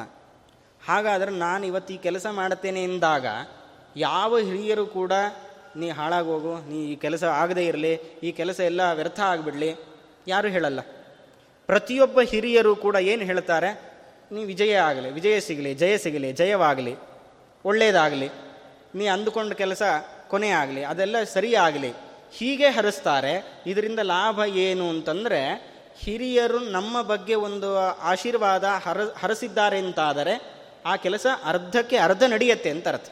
ಅಂದರೆ ಅವರ ಒಂದು ಆಶೀರ್ವಾದದ ಮೂಲಕ, ದೇವರ ಆ ಮೂಲಕ ನಮ್ಮ ಒಂದು ಕೆಲಸಕ್ಕೆ ಒಂದು ಸೂಚನೆ ಕೊಟ್ಟಂತೆ, ಶುಭ ಸೂಚನೆಯನ್ನು ಕೊಟ್ಟಂತೆ. ಹಾಗಾಗಿ ಕೆಲವೊಂದು ಸಲ ಹಿರಿಯರು ಹ್ಞೂ ಅಂದರೆ ಸಾಕು. ಆ ಕೆಲಸ ಅರ್ಧ ಸಿಕ್ ಆದ ಹಾಗೆ, ಅದರಲ್ಲಿ ಜಯ ಸಿಕ್ಕ ಹಾಗೆ ನಮಗೆ. ಅದಕ್ಕೋಸ್ಕರ ಇಷ್ಟೆಲ್ಲ ಕಾರಣಗಳಿಂದ ನಾವು ಹಿರಿಯರಿಗೆ ತಿಳಿಸಿ ಕೆಲಸಗಳನ್ನು ಮಾಡಬೇಕು ಅಂತ ಹೇಳ್ತಾರೆ ಇದು ಶಾಸ್ತ್ರ. ಯಾಕೆಂದ್ರೆ ಆ ಸಂವಿಧಾನವನ್ನು, ಆ ವಿಧಾನವನ್ನು ನಾವು ಅನುಸರಣೆ ಮಾಡಿ ನಾವು ಏಳಿಗೆಯನ್ನು ಪಡೆಯಬಹುದು. ಹಾಗಾಗಿ ಇದು ಶಾಸ್ತ್ರ. ಶಾಸ್ತ್ರ, ಸಂಪ್ರದಾಯ ಅಂತ ಹೀಗೆಲ್ಲ ಕರೀತಾರೆ. ಇದಕ್ಕೆ ವಿರುದ್ಧವಾಗಿ ನಾವು ನಡೆದುಕೊಳ್ತೀವಿ ಅಂತಂದರೆ ಇದೆಲ್ಲವೂ ಕೂಡ ದುಶಾಸ್ತ್ರ. ಹಿರಿಯರಿಗೆ ಹೇಳೋದಿಲ್ಲ. ಅವರ ಆಶೀರ್ವಾದ ಇಲ್ಲ, ಅವರ ಮಾರ್ಗದರ್ಶನ ಇಲ್ಲ. ನಾವೇನು ಮಾಡ್ತಾ ಇದ್ದೇವೆ ಅನ್ನೋದು ಹಿರಿಯರಿಗೆ ಗೊತ್ತಿಲ್ಲ ಅಂತಾದರೆ, ನಾವು ಮಾಡಿದ್ರಲ್ಲಿ ಅನೇಕ ಲೋಪದೋಷಗಳಿರುತ್ತೆ, ಅನೇಕ ಅನರ್ಥಗಳನ್ನು ನಾವು ಅನುಭವಿಸಬೇಕಾಗತ್ತೆ. ಹಾಗಾದರೆ ಇಂಥ ದುಶಾಸ್ತ್ರದಿಂದ ನಮಗೆ ಏನಾಗ್ತಾ ಇದೆ ಅಂದರೆ ಅನರ್ಥಗಳಾಗ್ತಾ ಇದೆ. ಇಂಥ ದುಶಾಸ್ತ್ರದಲ್ಲಿ ಆಸಕ್ತಿ ನನಗೆ ಬೇಡ. ಶಾಸ್ತ್ರದಲ್ಲಿ ಆಸಕ್ತಿ ಬೇಕೇ ಹೊರತು ದುಶಾಸ್ತ್ರದಲ್ಲಿ ಆಸಕ್ತಿ ನನಗೆ ಬೇಡ. ಇದು ಕೇವಲ ಸಾಮಾಜಿಕವಾದ ಚಟುವಟಿಕೆಗಳಲ್ಲಿ ಕೆಲವೊಂದು ಸಂವಿಧಾನಗಳಾದರೆ, ಲೌಕಿಕ ಪಾರತ್ರಿಕ ಎರಡೂ ರೀತಿಯಾಗಿರತಕ್ಕಂತಹ ನಮ್ಮ ಜೀವನ ಏನಿದೆ, ಅದಕ್ಕೆ ಬೇಕಾಗಿರತಕ್ಕಂಥ ಅನೇಕ ವಿಚಾರಗಳನ್ನು ನಮ್ಮ ಶಾಸ್ತ್ರಗಳಲ್ಲಿ ಹೇಳ್ತಾರೆ ಈ ಥರ ಅಧ್ಯಯನ ಮಾಡಬೇಕು, ಈ ರೀತಿ ಮಾಡಬೇಕು, ಇಂಥ ಸಂದರ್ಭದಲ್ಲೇ ಅಧ್ಯಯನ ಮಾಡಬೇಕು, ಇಂಥ ಸಂದರ್ಭದಲ್ಲೇ ಗೃಹಸ್ಥನಾಗಬೇಕು. ನಮ್ಮದ್ರಲ್ಲಿ ತುಂಬ ಸುಂದರವಾದ ಒಂದು ಪರಿಕಲ್ಪನೆಗಳು ವ್ಯವಸ್ಥೆಗಳಿದೆ. ಬ್ರಹ್ಮಚರ್ಯ, ಗೃಹಸ್ಥ ಆಮೇಲೆ ವಾನಪ್ರಸ್ಥ ಸನ್ಯಾಸ. ಬ್ರಹ್ಮಚರ್ಯ, ಅಂದರೆ ಬ್ರಹ್ಮಚರ ಶಾಸ್ತ್ರಗಳನ್ನು ಅಧ್ಯಯನ ಮಾಡೋದು. ನಮ್ಮ ಏಳಿಗೆಗೆ ಬೇಕಾಗಿರತಕ್ಕಂಥ ವಿಷಯಗಳನ್ನು ಅಧ್ಯಯನ ಮಾಡೋದು. ಈ ಅಧ್ಯಯನ ಮಾಡೋ ಸಂದರ್ಭದಲ್ಲಿ ಬೇರೆ ಯಾವ ಜವಾಬ್ದಾರಿ ಇರಬಾರ್ದು. ಹಾಗಾಗಿ ಆ ವಿದ್ಯಾರ್ಥಿಗಳನ್ನು ಹಿಂದಿನ ಕಾಲದಲ್ಲಿ ಗುರುಕುಲಕ್ಕೆ ಸೇರಿಸ್ತಾ ಇದ್ರು. ಗುರುಕುಲದಲ್ಲಿ ಏನು ಕೆಲಸ ಅಂದರೆ ಬರೀ ಓದೋದಷ್ಟೇ. ಮನೆ ಕೆಲಸ ಅದು ಇದು ಅಂತೂ ಜಾಸ್ತಿ ಇರ್ತಾ ಇರಲಿಲ್ಲ. ತನಗೆ ಬೇಕಾಗಿರತಕ್ಕಂಥ ಅಥವಾ ಗುರುಕುಲಕ್ಕೆ ಬೇಕಾದ ಕೆಲಸಗಳನ್ನು ಮಾಡ್ತಾ ಇದ್ರೆ ಹೊರತು ಮನೆಗೆ ಬೇಕಾದ ಕೆಲಸಗಳನ್ನು ಮಾಡ್ತಾ ಇರಲಿಲ್ಲ. ಅವರು ಅಡುಗೆ ಮಾಡ್ಕೊಳ್ಳಿಕ್ಕಿಲ್ಲ ಅಂತ ಹೇಳ್ತಾರೆ. ಯಜ್ಞಯಾಗಾದಿಗಳನ್ನು ಮಾಡಲಿಕ್ಕೂ ಇಲ್ಲ ಅಂತ ಹೇಳ್ತಾರೆ. ಯಾಕೆಂದ್ರೆ ಓದೋದಷ್ಟೇ. ಆ ವಯಸ್ಸಿನಲ್ಲಿ ಚೆನ್ನಾಗಿ ಅಧ್ಯಯನ ಮಾಡಿದ್ದಾನೆ ಅಂತಾದರೆ ಇಡೀ ಜೀವನ ಸುಂದರವಾಗಿರ್ತಾ ಇತ್ತು. ಅಧ್ಯಯನ ಆದಮೇಲೆ ಒಂದು ಹುಡುಗಿಯನ್ನು ನೋಡಿ ಮದುವೆ ಮಾಡ್ಕೊಳ್ತಾ ಇದ್ರು. ಇದನ್ನು ಗಾರ್ಹಸ್ಥ್ಯ ಧರ್ಮ ಅಂತ ಕರೀತಾರೆ. ಗೃಹಸ್ಥಾಶ್ರಮ ಇದರಲ್ಲಿ ಎರಡು ಇಬ್ಬರ ಜವಾಬ್ದಾರಿ ಇರುತ್ತೆ. ಒಂದು ಬ್ರಹ್ಮಚಾರಿಯ ಜವಾಬ್ದಾರಿಯನ್ನು ತಗೊಳ್ಬೇಕು. ಇನ್ನೊಂದು ಸನ್ಯಾಸಿಯ ಜವಾಬ್ದಾರಿಯನ್ನು ತಾನು ತೆಗೆದುಕೊಳ್ಬೇಕು. ಬ್ರಹ್ಮಚಾರಿ ಆದವನು ಅಧ್ಯಯನ ಮಾಡಲಿಕ್ಕೆ ಅಂತ ಇರೋನು, ಅವನಿಗೆ ಬೇರೆ ಜವಾಬ್ದಾರಿ ಇರಬಾರ್ದು. ಸನ್ಯಾಸಿಗಳು ಧರ್ಮ ಬೋಧನೆಯನ್ನು ಮಾಡಬೇಕು. ಯಾವುದು ಸರಿ, ಯಾವುದು ತಪ್ಪು ಅನ್ನೋದು. ಅದನ್ನು ಬಿಟ್ಟು ಬೇರೆ ಅವರಿಗಿಲ್ಲ. ಹಾಗಾಗಿ ಅವರಿಬ್ಬರ ಜವಾಬ್ದಾರಿಯನ್ನು ಗೃಹಸ್ಥನಾದ ವ್ಯಕ್ತಿ ತಾನು ತೆಗೆದುಕೊಳ್ತಾನೆ. ಹಾಗಾಗಿ ಧನ್ಯೋ ಗೃಹಸ್ಥಾಶ್ರಮ ಅನ್ನೋ ಒಂದು ಮಾತನ್ನು ನಾವು ಕೇಳ್ತೇವೆ. ಇದಾದ ಮೇಲೆ ಎಲ್ಲ ಮುಗಿದಿದೆ. ಮಕ್ಕಳಿಗೆ ಎಲ್ಲ ಸ್ಥಾನಮಾನಗಳನ್ನೆಲ್ಲ ಕೊಟ್ಟಿದ್ದಾಗಿದೆ. ಮನೆಯಲ್ಲಿದ್ದು ಏನು ಮಾಡೋ ಕೆಲಸ ಇಲ್ಲ. ಕಾಡಿಗೆ ಹೋಗಿ ಅಲ್ಲಿ ಜೀವನವನ್ನು ನಡೆಸ್ತಾ ಇದ್ದರು ಅದನ್ನು ವಾನಪ್ರಸ್ಥ ಅಂತ ಕರೀತಾರೆ. ಅದು ಈ ಕಲಿಯುಗದಲ್ಲಿ ಇಲ್ಲ. ಇದಾದ ಮೇಲೆ ಸನ್ಯಾಸ, ತುಂಬ ವೈರಾಗ್ಯ ಬಂದ ಮೇಲೆ. ಇದೆಲ್ಲವೂ ಕೂಡ ಪ್ರಾರಂಭದಲ್ಲಿ ಹೇಗಿರುತ್ತೆ ಅಂತಂದರೆ ಎಲ್ಲವೂ ನನ್ನಿಂದಲೇ ಅಂತ. ವಯಸ್ಸಾಗ್ತಾ ಆಗ್ತಾ ಆಗ್ತಾ ಯಾವುದೂ ನನ್ನಿಂದ ಅಲ್ಲ ಅನ್ನೋದು ಬರುತ್ತೆ. ಮೊದಲು ಎಲ್ಲವೂ ನನ್ನಿಂದಲೇ. ಆಮೇಲೆ ಯಾವುದು ನನ್ನಿಂದ ಅಲ್ಲ ಅನ್ನೋ ಭಾವನೆ. ಇದನ್ನು ವೈರಾಗ್ಯ ಅಂತ ಕರೀತಾರೆ. ಆ ಸಂದರ್ಭದಲ್ಲಿ ಕೇವಲ ದೇವರ ಸ್ಮರಣೆ, ಸಾತ್ವಿಕವಾದ ಕೆಲಸಗಳನ್ನು ಮಾಡೋದು, ಇದನ್ನು ಸನ್ಯಾಸ ಅಂತ ಕರೀತಾರೆ, ಧರ್ಮ ಪ್ರಚಾರವನ್ನು ಮಾಡತಕ್ಕಂಥದ್ದು. ಈ ಒಂದು ವ್ಯವಸ್ಥೆ ತುಂಬ ಅಚ್ಚುಕಟ್ಟಾಗಿರತಕ್ಕಂಥದ್ದು. ಇದು ನಮ್ಮ ಪ್ರಾಚೀನರು ನಮಗೆ ಹಾಕಿಕೊಟ್ಟಿರತಕ್ಕಂಥದ್ದು ಇದನ್ನು ನಾವು ಅನುಸರಣೆ ಮಾಡಿದರೆ ಅದರಲ್ಲಿ ಇರತಕ್ಕಂಥ ವಿಧಿವಿಧಾನಗಳನ್ನು, ಸಂವಿಧಾನಗಳನ್ನು ನಾವು ಅನುಷ್ಠಾನ ಮಾಡಿದ್ದೆ ಅಂತಾದರೆ, ನಮಗೆ ಈ ಲೋಕದಲ್ಲೂ ನಮಗೆ ಸರಿಯಾದ ಸ್ಥಾನಮಾನಗಳು ಸಿಗತ್ತೆ. ಈ ದೇಹ ಬಿಟ್ಟ ಮೇಲೆ, ಈ ಜೀವನವನ್ನು ಮುಗಿಸಿದ ಮೇಲೆ ಬೇರೆ ಲೋಕಗಳು ಅಂತ ಏನೇನಿದೆ, ಅಲ್ಲೂ ಕೂಡ ಒಳ್ಳೆ ಸ್ಥಾನಮಾನಗಳು ನಮಗೆ ಸಿಗತ್ತೆ. ಹಾಗಾದರೆ ಇಂಥ ಸಂವಿಧಾನಗಳನ್ನು ನಮಗೆ ಕೊಡೋದರಿಂದ ಅದನ್ನು ಶಾಸ್ತ್ರ ಅಂತ ಕರೆದಿದ್ದಾರೆ. ಹಾಗಾದರೆ ಇಂಥ ಶಾಸ್ತ್ರದಲ್ಲಿ ನನಗೆ ರತಿ ಬೇಕೇ ಹೊರತು ಇದಕ್ಕೆ ದುಶಾಸ್ತ್ರದಲ್ಲಿ ನಾನು ಓದೋವಾಗ ಏನೋ ಮಾಡ್ತೇನೆ ಜವಾಬ್ದಾರಿ ತಗೊಂಡಾಗ ನಾನು ಓದಲಿಕ್ಕೆ ಪ್ರಾರಂಭ ಮಾಡುತ್ತೇನೆ ಅಂದರೆ ಇದೆಲ್ಲವೂ ಕೂಡ ವ್ಯರ್ಥ ಆಗತ್ತೆ. ಓದೋ ಸಂದರ್ಭದಲ್ಲಿ ಮದುವೆ ಬಗ್ಗೆ ಆಸಕ್ತಿ ಬರೋದು. ಅಥವಾ ಮದುವೆ ಆಗಬೇಕಾದ ಸಂದರ್ಭದಲ್ಲಿ ಮದುವೆ ಆದ ಮೇಲೆ ಮನೆಯ ಜವಾಬ್ದಾರಿ ಇದೆ. ಆ ಸಂದರ್ಭದಲ್ಲಿ ಹೆಂಡತಿ ಮಕ್ಕಳನ್ನ ತಂದೆ ತಾಯಿಗಳನ್ನು ಬಿಟ್ಟು ನಾನೆಲ್ಲ ಓದ್ಲಿಕ್ಕೆ ಹೋಗ್ತೇನೆ ಅಂತಂದರೆ ಅದು ವ್ಯರ್ಥ ಆಗತ್ತೆ. ಇದನ್ನು ಶಾಸ್ತ್ರ ಅಂತ ಕರೆಯೋದಿಲ್ಲ. ಹಾಗಾದರೆ ಶಾಸ್ತ್ರ ಅಂದರೆ ಯಾವುದು? ಯಾವ ಕಾಲದಲ್ಲಿ ನಾವು ಯಾವುದನ್ನು ಮಾಡಬೇಕು, ಅದನ್ನು ಅನುಷ್ಠಾನ ಮಾಡಿ ನಾವು ಏಳಿಗೆಯನ್ನು ಪಡೆಯೋದು ಏನಿದೆ? ಇದನ್ನು ಶಾಸ್ತ್ರ ಅಂತ ಕರೆದು. ನಮ್ಮ ಪ್ರಾಚೀನರು ಇದರ ಬಗ್ಗೆ ತುಂಬ ಆಸಕ್ತಿಯನ್ನು ತೋರಿಸ್ತಾ ಇದ್ರು ತುಂಬ ಅದರ ಬಗ್ಗೆ ಕಾಳಜಿಯಿಂದ ಇದು ನಾವೊಬ್ಬರೇ ಆಚರಣೆ ಮಾಡೋದಲ್ಲ. ತುಂಬ ಮುಂದುವರೆದಿರತಕ್ಕಂಥ ಎಲ್ಲ ಸಮಯದಲ್ಲೂ ಇದು ಬೇಕು ಅನ್ನೋ ಕಾರಣಕ್ಕಾಗಿ ಒಂದು ವ್ಯವಸ್ಥೆಯನ್ನು ಮಾಡಿದ್ದಾರೆ. ಇದು ಇವತ್ತಿಗೆ ಮಾತ್ರ ಬೇಕು, ಇವತ್ತಿಲ್ಲ. ಇದು ಅಪ್ಡೇಟ್ ಆಗಿಲ್ಲ ಅನ್ನೋದು ಸಾಧ್ಯವೇ ಇಲ್ಲ. ಅದು ಎಷ್ಟೇ ಕಾಲ ಕಳೆದರೂ ಅವತ್ತಿಗೆ ಅಪ್ಡೇಟ್ ಆಗಿರತಕ್ಕಂಥದ್ದು ಅಂದರೆ ನಮ್ಮ ಶಾಸ್ತ್ರ. ಹಾಗಾಗಿ ಇಂತಹ ಶಾಸ್ತ್ರದಲ್ಲಿ ನಮಗೆ ರತಿ ಬೇಕು. ಇದನ್ನಕ್ಕೆ ವಿರುದ್ಧವಾಗಿ ಯಾವುದಿದೆಯಲ್ಲ? ಅಂದರೆ ನಮ್ಮ ಏಳಿಗೆಗೆ ತೊಡಕಾಗಬಹುದಾದ ದುಶಾಸ್ತ್ರ ಏನಿದೆ, ವಿಚಾರಗಳೇನಿದೆ, ಅದರಲ್ಲಿ ನನಗೆ ರತಿ ಬೇಡ. ದುಶಾಸ್ತ್ರಾವರ್ತನೆ ರತಿಂ. ಹಾಪಯಸ್ವಚ ದುರ್ಮಾನಂ. ದುರ್ಮಾನ. ಮಾನ ಅಂತಂದರೆ ಮಾನ ಅಭಿಮಾನ ಅಂತ ಕರೀತಾರೆ. ದುರ್ಮಾನ, ತುಂಬ ಅಹಂಕಾರ. ಇದನ್ನು ನಾವು ಬಿಡಬೇಕು ಅಂತ ಹೇಳ್ತಾರೆ. ಇದಕ್ಕೊಂದು ಚಿಕ್ಕ ಕಥೆ ಇದೆ. ವ್ಯಾಸತೀರ್ಥರ ಸಂದರ್ಭದಲ್ಲಿ ನಡೆದಿರತಕ್ಕಂಥ ಕತೆ ಸಾಮಾನ್ಯ ಎಲ್ರಿಗೂ ಗೊತ್ತಿದೆ. ವ್ಯಾಸತೀರ್ಥರೊಂದು ಸಭೆಯನ್ನು ಕರೆಸಿ ಅಲ್ಲೊಂದು ಪ್ರಶ್ನೆ ಮುಂದಿಡುತ್ತಾರೆ. ಆ ಸಭೆಯಲ್ಲಿರತಕ್ಕಂಥ ಎಲ್ಲ ವಿದ್ವಾಂಸರಿಗೂ ಒಂದು ಪ್ರಶ್ನೆ. ಈ ಪ್ರಶ್ನೆಗೆ ಉತ್ತರವನ್ನು ಕಂಡುಹಿಡಿಯಬೇಕು ಅಂತ. ಏನು ಪ್ರಶ್ನೆ ಏನು ಅಂತಂದರೆ ಯಾರು ಮೋಕ್ಷಕ್ಕೆ ಹೋಗ್ತಾರೆ? ಮೋಕ್ಷಕ್ಕೆ ಹೋಗುವಂಥ ವ್ಯಕ್ತಿಗಳು ಯಾರು ಅಂತ ಪ್ರಶ್ನೆ. ಇದಕ್ಕೆ ಸ್ವಲ್ಪ ಸಮಯಾವಕಾಶ ಕೊಡ್ತಾರೆ. ನೋಡ್ಕೊಂಬನ್ನಿ ಎಲ್ಲ ವಿಚಾರ ಮಾಡ್ಕೊಂಡು ಬಂದರೆ ಹಾಗೆ ಹೇಗೆ ಅಂತೆಲ್ಲ ಆಯಿತು. ಸಮಯ ಎಲ್ಲ ಮುಗಿದಿದೆ. ಮತ್ತೆ ವಾಪಸ್ ಸಭೆಗೆ ಬಂದಿದ್ದಾರೆ. ಬಂದ ಮೇಲೆ ಒಬ್ಬೊಬ್ಬರನ್ನೇ ಕೇಳಲಿಕ್ಕೆ ಪ್ರಾರಂಭ ಮಾಡಿದ್ದಾರೆ. ಅದರಲ್ಲಿ ಇರತಕ್ಕಂಥ ಅನೇಕ ಜನರೆಲ್ಲ ಉತ್ತರ ಕೊಡಲಿಕ್ಕೆ ಪ್ರಾರಂಭ ಮಾಡಿದ್ದಾರೆ. ನಾಲ್ಕು ವೇದಗಳನ್ನು ಯಾರು ಅಧ್ಯಯನ ಮಾಡಿರ್ತಾರೆ, ಅವರು ಮೋಕ್ಷಕ್ಕೆ ಹೋಗ್ತಾರೆ. ಹೀಗೆ ಒಬ್ಬೊಬ್ಬರು ತಮ್ಮ ತಮ್ಮ ಅಭಿಪ್ರಾಯಗಳನ್ನು ಹೇಳ್ಕೊಂಡು ಬರ್ತಾ ಇದ್ದಾರೆ. ಆದರೆ ವ್ಯಾಸರಾಜರಿಗೆ ಯಾವ ಪ್ರಶ್ನೆಗೆ, ಯಾವ ಉತ್ತರವೂ ಕೂಡ ಸರಿ ಅಂತ ಅನಿಸ್ಲಿಲ್ಲ.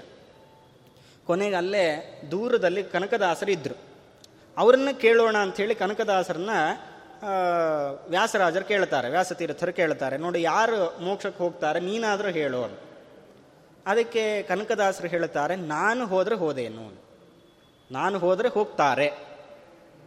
ಎಲ್ರಿಗೂ ತುಂಬ ಸಿಟ್ಟು ಬರುತ್ತೆ. ಅಲ್ಲಿ ಇರತಕ್ಕಂಥ ಒಬ್ಬೊಬ್ಬರು ತುಂಬ ತುಂಬ ಪಂಡಿತರು, ಪ್ರಕಾಂಡ ಪಂಡಿತರಾಗಿದ್ದಾರೆ. ಆದರೆ ಕನಕದಾಸರು ತುಂಬ ಅಹಂಕಾರದಲ್ಲಿ ಮಾತಾಡ್ತಿದ್ದಾರೆ ಅಂಥೇಳಿ ಎಲ್ರಿಗೂ ಅನಿಸ್ತು. ಸಾಮಾನ್ಯ ನಮ್ಮ ಸ್ವಭಾವ ಹಾಗೆ ಇರುತ್ತೆ. ಸರಿಯಾದ ಅರ್ಥ ಮಾಡಿಕೊಳ್ಳಿಲ್ಲ ಅಂತಾದರೆ ಅಪಾರ್ಥನೆ ಆಗೋದು. ಕನಕದಾಸರು ನಾನು ಹೋದರೆ ಹೋಗ್ತಾರೆ ಅಂತ ಹೇಳಿದ್ರು.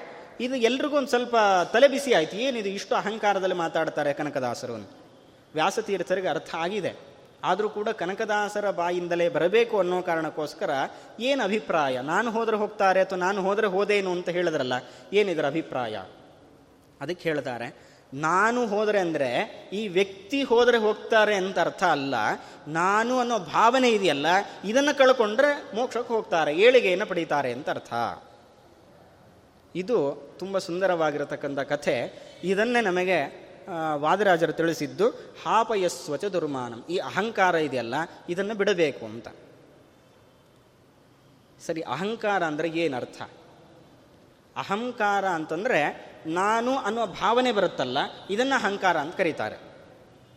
ಆದರೆ ಅಹಂಕಾರ ಇಲ್ಲದೆ ವ್ಯಕ್ತಿ ಇರಲಿಕ್ಕೆ ಸಾಧ್ಯ ಇಲ್ಲ. ಅಹಂಕಾರ ಇಲ್ಲ ಅಂತಾದರೆ ಅದು ವ್ಯಕ್ತಿನೇ ಅಲ್ಲ, ಒಂದು ಜಡ ವಸ್ತು. ನಮಗೆ ಇವತ್ತು ಪ್ರಪಂಚ ಸಮಾಜದಲ್ಲಿ ಚಾಲ್ತಿ ಇರುವಂತಹ ಅಹಂಕಾರ ಅನ್ನೋ ಪದಕ್ಕೆ ಅರ್ಥ ದುರಹಂಕಾರ ಅನ್ನೋ ಅರ್ಥದಲ್ಲಿ ಅಹಂಕಾರ ಶಬ್ದವನ್ನು ಬಳಸ್ತಾ ಇದ್ದೇವೆ. ಅವನಿಗೆ ತುಂಬ ಅಹಂಕಾರ ಇದೆ. ದುರಹಂಕಾರ ಅನ್ನೋ ಅರ್ಥದಲ್ಲಿ ಅಹಂಕಾರ ಶಬ್ದವನ್ನು ಬಳಸ್ತಾ ಇರೋದು. ಅಹಂಕಾರ ಅಂದರೆ ನಾನು ಅನ್ನೋ ಭಾವನೆ. ಇವತ್ತು ನಾನು ಅನ್ನೋ ಭಾವನೆ ಇಲ್ಲದೆ ನಮ್ಮ ವ್ಯಕ್ತಿತ್ವವನ್ನು ಊಹೆ ಮಾಡ್ಕೊಳ್ಳಿಕ್ಕೆ ಸಾಧ್ಯ ಇಲ್ಲ. ನಾನು ಅನ್ನೋ ಭಾವನೆ ಯಾರಿಗಿರೋದಿಲ್ಲ? ಪ್ರತಿಯೊಂದು ಪ್ರಾಣಿಗೂ ಇರುತ್ತೆ. ಜಡ ಪದಾರ್ಥಗಳಿಗೆ ಹೊರತುಪಡಿಸಿದರೆ ಚೈತನ್ಯ ಇರತಕ್ಕಂಥ ಪ್ರತಿಯೊಂದು ವಸ್ತುಗಳಿಗೂ ಈ ಅಹಂಕಾರ ಇದ್ದೇ ಇರುತ್ತೆ. ಅಹಂಕಾರ ಇಲ್ಲದೆ ಅವನ ವ್ಯಕ್ತಿ ಆಗ್ಲಿಕ್ಕೆ ಸಾಧ್ಯ ಇಲ್ಲ. ಹಾಗಾದರೆ ರಾಜರು ಇಲ್ಲಿ ಹೇಳಿದ್ದು ನಮಗೆ ದುರ್ಮಾನಂ ಹಾಪಯಸ್ವಚ ದುರ್ಮಾನಂ. ಅಹಂಕಾರವನ್ನು ಬಿಡಬೇಕು ಅಂತ. ಅದು ಎಂಥ ಅಹಂಕಾರ? ಬರೀ ಅಹಂಕಾರ ಅಲ್ಲ, ದುರಹಂಕಾರ. ಅಹಂಕಾರ ಬಿಡಬೇಕು ಅಂತಂದರೆ ಮನೆಯಲ್ಲಿ ತಂದೆ ತಾಯಿಗಳು ಇರ್ತಾರೆ ಅವ್ರಿಗೇನೋ ವ್ಯವಸ್ಥೆಗಳನ್ನು ಮಾಡಬೇಕು. ಅವರಿಗೆ ಬೇಕಾಗಿರತಕ್ಕಂತಹ ಸಿದ್ಧತೆಗಳನ್ನು, ವ್ಯವಸ್ಥೆಗಳನ್ನು ನಾವು ಮಾಡಬೇಕಾಗತ್ತೆ. ಏನು ನಾನು ಅನ್ನೋದು ಬೇಡ. ನನ್ನ ತಂದೆ, ನನ್ನ ತಾಯಿ, ಅಹಂಕಾರ ಬಂತು. ಹಾಗಾದರೆ ತಂದೆ ತಾಯಿಗಳನ್ನು ಕಡೆಗಣಿಸೋದು ಅಂತ ಅರ್ಥ ಅಲ್ಲ. ತಂದೆ ತಾಯಿಗಳ ಸೇವೆ ಅದು ಮಾಡಲೇಬೇಕು. ಆ ತಂದೆ ತಾಯಿಗಳ ಸೇವೆ ಮಾಡಿದ್ದರಿಂದ ಪರಮಾತ್ಮ ತಾನು ಕಾಯ್ತಾ ನಿಂತನಂತೆ. ಇವತ್ತು ಪಂಡರಾಪುರದಲ್ಲಿ ನಾವು ಕೇಳುತ್ತೇವೆ. ಆ ಕಥೆಯನ್ನು ಕೇಳಿದ್ದೇವೆ. ತಂದೆ ತಾಯಿ ಸೇವೆ ಮಾಡ್ತಾ ಇದ್ದೇನೆ, ನಾನು ಆಮೇಲೆ ಬರ್ತೇನೆ, ಸ್ವಲ್ಪ ಹೊತ್ತು ಅಲ್ಲಿ ನಿಂತ್ಕೊ ಅಂತೇಳಿ ಒಂದು ಇಟಿಗೆ ಆಗ್ತಾನಂತೆ ಇಟಿಗೆ ಮೇಲೆ ಇವತ್ತೂ ನಿಂತಿದ್ದಾನೆ ಪರಮಾತ್ಮ. ಹಾಗಾದರೆ ತಂದೆ ತಾಯಿಗಳ ಸೇವೆಗೆ ಪರಮಾತ್ಮ ಎಷ್ಟು ಅನುಗ್ರಹ ಮಾಡ್ತಾನೆ ಅನ್ನೋದನ್ನು ಸ್ಪಷ್ಟ ಆಗಿದೆ ನಮಗೆ. ಹಾಗಾದರೆ ತಂದೆ ತಾಯಿಗಳ ಸೇವೆ ಮಾಡಿದ್ರೆ ನಾನು ಅನ್ನೋ ಭಾವನೆ ಬಂತಲ್ಲ, ಅಹಂಕಾರ ಬಂತಲ್ಲ? ಹಾ ಅದು ಅಹಂಕಾರ ಅಲ್ಲ, ಅದು ಮಾಡಲೇಬೇಕಾಗಿರತಕ್ಕಂಥ ಕರ್ತವ್ಯ. ಹಾಗಾದರೆ ಅಹಂಕಾರ ಅಂದರೆ ಯಾವುದು? ನಾನು ನನ್ನಿಂದಲೇ ಅನ್ನೋ ಭಾವನೆ ಬರುತ್ತಲ್ಲ ಅದು. ಇದು ಕೆಲವೊಬ್ಬರಿಗೆ ಅನಿಸ್ತಾ ಇರುತ್ತೆ. ನಾನು ಮನೆಯಲ್ಲಿದ್ದರೆ ನನ್ನ ಹೆಂಡತಿ ಮಕ್ಕಳು ಅಥವಾ ಗಂಡ ಹೆಂಡತಿರು ಎಲ್ಲ ತುಂಬ ಚೆನ್ನಾಗಿರ್ತಾರೆ, ನಾನು ಇಲ್ಲ ಅಂತ ಆದರೆ ಅವ್ರ ಪಾಡು ಹೇಗೋ ಅನ್ನೋ ಭಾವನೆ ಇರುತ್ತೆ. ಆದರೆ ವಿಚಿತ್ರ ಅಂದರೆ ಒಂದು ದಿವಸ ನಾನು ಮನೆಯಲ್ಲಿ ಇಲ್ಲದೆ ಇದ್ದರೂ ತುಂಬ ಸಂತೋಷದಲ್ಲಿ ಇರ್ತಾರೆ ಮನೆಯಲ್ಲಿರೋರು. ನಾವು ಅಂದ್ಕೊಳ್ಳೋದಷ್ಟು ನಾನು ಇಲ್ಲ ಅಂತ ಆದರೆ ಅವ್ರಿಗೆ ತುಂಬ ದುಃಖ ಆಗತ್ತೆ ಅವ್ರು ಕಷ್ಟಪಡ್ತಾರೆ ಅಂತ. ನಾನು ಇರೋದ್ರಿಂದ ಕಷ್ಟ ಆಗ್ತಾ ಇರತ್ತೆ ಪಾಪ ಅವರಿಗೆ. ಹಾಗಾದರೆ ಈ ಭಾವನೆ ಇದೆಯಲ್ಲ, ಇದು ದುರಹಂಕಾರ. ನಾನೇ ಅನ್ನೋ ಭಾವನೆ ಇದೆಯಲ್ಲ, ಇದು ದುರಹಂಕಾರ. ಇಂತಹ ದುರಹಂಕಾರವನ್ನು ಬಿಡಬೇಕು ಅಂತ ಹೇಳ್ತಾರೆ. ನಾನೇ ಅನ್ನೋ ಭಾವನೆ ಬಂತು ಅಂತಾದರೆ ಅದು ಕೆಳಗಿಳಿತಾ ಹೋಗ್ತಾನೆ. ಯಾರ ಬಗ್ಗೆನೂ ಒಳ್ಳೆ ಭಾವನೆ ಇರೋದಿಲ್ಲ. ಇದು ಯಾರು ಮಾಡಿದ್ದು? ನಾನೇ ಮಾಡಿದ್ದು. ಅಲ್ಲ, ಅವರೇನೋ ಸಹಾಯ ಮಾಡಿದ್ರಲ್ಲ, ಅವರು ಸುಮ್ಮನೆ ಮೇಲ್ಮೇಲಿದ್ದರಷ್ಟೇ ನಾನೇ ಎಲ್ಲ ಮಾಡಿದ್ದು. ನಾನೇ ಹೇಳ್ಕೊಟ್ಟಿದ್ದು. ಈ ನಾನು ಅನ್ನೋದಲ್ಲ, ನಾನೇ ಅನ್ನೋ ಭಾವನೆ ಇದೆಯಲ್ಲ, ಇದನ್ನು ದುರಹಂಕಾರ. ನಾನು ಮಾಡದೆ, ಸರಿ, ನಾನು ಮಾಡದೆ ಇನ್ನೊಬ್ಬರು ಮಾಡಿರಬಹುದು, ಆದರೆ ನಾನೇ ಮಾಡದೆ ಅಂದರೆ ಇನ್ನೊಬ್ಬರು ಮಾಡಲಿಕ್ಕೆ ಸಾಧ್ಯ ಇಲ್ಲ ಅನ್ನೋ ಭಾವನೆ ಅದು. ಹಾಗಾದರೆ ಇದನ್ನು ಅಹಂಕಾರ ಅಂತ ಕರೀತಾರೆ. ಹಾಗಾದರೆ ಹಾಪಯಸ್ವಚ ದುರ್ಮಾನ. ಇಂಥ ಅಹಂಕಾರ ಇದೆಯಲ್ಲ, ಇದನ್ನು ನನ್ನಿಂದ ದೂರ ಮಾಡು. ಇದು ಎಷ್ಟು, ಎಲ್ಲಿಯ ತನಕ ನನ್ನಲ್ಲಿರುತ್ತೆ, ಅವತ್ತು ನಾನು ಏಳಿಗೆಯನ್ನು ಪಡೀಲಿಕ್ಕೆ ಸಾಧ್ಯನೇ ಇಲ್ಲ. ನಾನೇ ಅನ್ನೋ ಭಾವನೆ ಎಲ್ಲಿ ತನಕ ಇರುತ್ತೆ, ಅಲ್ಲಿ ತನಕ ನನ್ನ ಹತ್ರ ಯಾರೂ ಬರಲಿಕ್ಕೆ ಸಾಧ್ಯ ಇಲ್ಲ. ನಾನು ನಮ್ಮವರು ಅನ್ನೋ ಭಾವನೆ ಇದೆಯಲ್ಲ, ಇದು ಸ್ವಲ್ಪ ಮಟ್ಟಿಗೆ ಸರಿ. ನಾನೇ ಅನ್ನೋ ಭಾವನೆ ಇದೆಯಲ್ಲ, ಇದು ತುಂಬ ನಮ್ಮನ್ನು ಕೆಳಮಟ್ಟಕ್ಕೆ ತೆಗೆದುಕೊಂಡು ಹೋಗೋದು ಅಂತಂದರೆ ಇದು ದುರಹಂಕಾರ. ಹಾಗಾಗಿ ಅದನ್ನು ಪ್ರಾರ್ಥನೆ ಮಾಡಿದ್ದು, ಹಾಪಯಸ್ವಚ ದುರ್ಮಾನಂ. ಇನ್ನು ಮುಂದೆ ಹೇಳ್ತಾರೆ, ದುರ್ಗುಣಂ ಮೋಚಯ ಪ್ರಭೋ. ದುರ್ಗುಣ, ಕೆಟ್ಟ ಗುಣಗಳು. ಇದನ್ನು ನನ್ನಿಂದ ಈ ನನ್ನಲ್ಲಿ ಏನು ದುರ್ಗುಣಗಳಿದೆ, ಅದನ್ನು ನೀನು ದೂರ ಮಾಡು ಅಂತ. ದೇವರಲ್ಲಿ ಯಾಕೆ ಕೇಳಿದ್ದು ಅಂತಂದರೆ ಏನೇನು ದುರ್ಗುಣಗಳಿದೆ ಅದನ್ನೆಲ್ಲವನ್ನು ದೂರ ಮಾಡುವ ವ್ಯಕ್ತಿ ಯಾರು ಅಂತಂದರೆ ಅದು ಪರಮಾತ್ಮ. ಅದಕ್ಕೆ ಪರಮಾತ್ಮನಿಗೆ ಹರಿ ಅಂತ ಹೆಸರು. ಹರಿ ಅನ್ನೋ ಶಬ್ದಕ್ಕೆ ಅರ್ಥ ಕಳ್ಳ ಅನ್ನೋ ಅರ್ಥ ಇದೆ. ದೇವರೇನು ಕಳ್ಳತನ ಮಾಡ್ತಾನೆ? ಅದಕ್ಕೆ ಗರುಡ ಪುರಾಣ ಮುಂತಾದ ಅನೇಕ ಪುರಾಣಗಳಲ್ಲಿ ಅದನ್ನು ಹೇಳ್ತಾರೆ ದೇವರ ಕಳ್ಳತನ ಮಾಡೋದು ಏನು ಅಂತಂದರೆ ಬರೀ ಹಾಲು, ಮೊಸರು, ಬೆಣ್ಣೆ ಇಷ್ಟೇ ಕಳ್ಳತನ ಮಾಡಿದ್ದಲ್ಲ. ಅದನ್ನು ಕಳ್ಳತನ ಮಾಡುವ ಮೂಲಕ ಇನ್ನೊಂದನ್ನು ಕಳ್ಳತನ ಮಾಡದ್ನಂತೆ. ಅದು ಯಾವುದು ಅಂತಂದರೆ ನಮ್ಮಲ್ಲಿರತಕ್ಕಂಥ ದುರ್ಗುಣಗಳನ್ನು, ಪಾಪಗಳು. ಅನೇಕ ಜನ್ಮಾರ್ಜಿತ ಪಾಪ ಸಂಚಯಂ ಹರತ್ಯಶೇಷಂ ಸ್ಮೃತ ಮಾತ್ರ ಏವ. ಸ್ಮರಣೆ ಮಾಡಿದ್ದೇ ತಡ. ಸ್ಮರಣೆ ಮಾಡೋದು ಅಂತಂದರೆ ಯಾಂತ್ರಿಕವಾದ ಸ್ಮರಣೆ ಅಲ್ಲ. ಯಾಂತ್ರಿಕವಾದ ಸ್ಮರಣೆಗೂ ಫಲ ಇದೆ. ಯಾಂತ್ರಿಕವಾದ ಸ್ಮರಣೆಗೆ ಫಲ ಇದೆ ಅಂತಾದರೆ ಅದನ್ನು ಶ್ರದ್ಧೆಯಿಂದ ಅದರ ಅನುಸಂಧಾನಗಳನ್ನು ಮಾಡಿಕೊಂಡು ಸ್ಮರಣೆಯನ್ನು ಮಾಡಿದ್ದೇವೆ ಅಂತಾದರೆ ಅದಕ್ಕಿನ್ನೂ ಫಲ ಇದೆ. ಹಾಗಾಗಿ ಯಾಂತ್ರಿಕವಾದ ಸ್ಮರಣೆ ನಮ್ಮದಾಗಬಾರದು ತಾತ್ವಿಕವಾದ ಅದನ್ನು ಹೇಗೆ ಮಾಡಬೇಕು ಆ ರೀತಿಯಲ್ಲಿ ಅದರ ಅನ, ವಿಧಿವಿಧಾನಗಳು, ಅನುಸಂಧಾನಗಳೇನಿದೆ ಅದೇ ರೀತಿಯಲ್ಲಿ ನಾವು ಸ್ಮರಣೆಯನ್ನು ಮಾಡಿದ ತಕ್ಷಣದಲ್ಲಿಯೇ ನಮ್ಮ ಅನೇಕ ಜನ್ಮ ಜನ್ಮಾಂತರಗಳಲ್ಲಿ ಕೂಡಿಟ್ಟಿರತಕ್ಕಂತಹ ಪಾಪ ಏನಿದೆ, ಅದನ್ನೆಲ್ಲವನ್ನು ಕೂಡ ಕಳೀತಾನಂತೆ. ಹಾಗಾಗಿ ಪರಮಾತ್ಮನಿಗೆ ಹರಿ ಅಂತ ಹೆಸರು. ನಾರಾಯಣೋ ನಾಮ ನರೋ ನರಾಣ ಪ್ರಸಿದ್ಧ ಚೋರ ಪ್ರಥಿತಃ ಪೃಥಿವ್ಯಾಂ, ಅನೇಕ ಜನ್ಮಾರ್ಜಿತ ಪಾಪ ಸಂಚಯಂ, ಹರತ್ಯಶೇಷಂ ಸ್ಮೃತ ಮಾತ್ರ ಇವ ತುಂಬ ದೊಡ್ಡ ಕಳ್ಳ ಅಂತ. ಯಾರದು ಅಂದರೆ ನಾರಾಯಣ.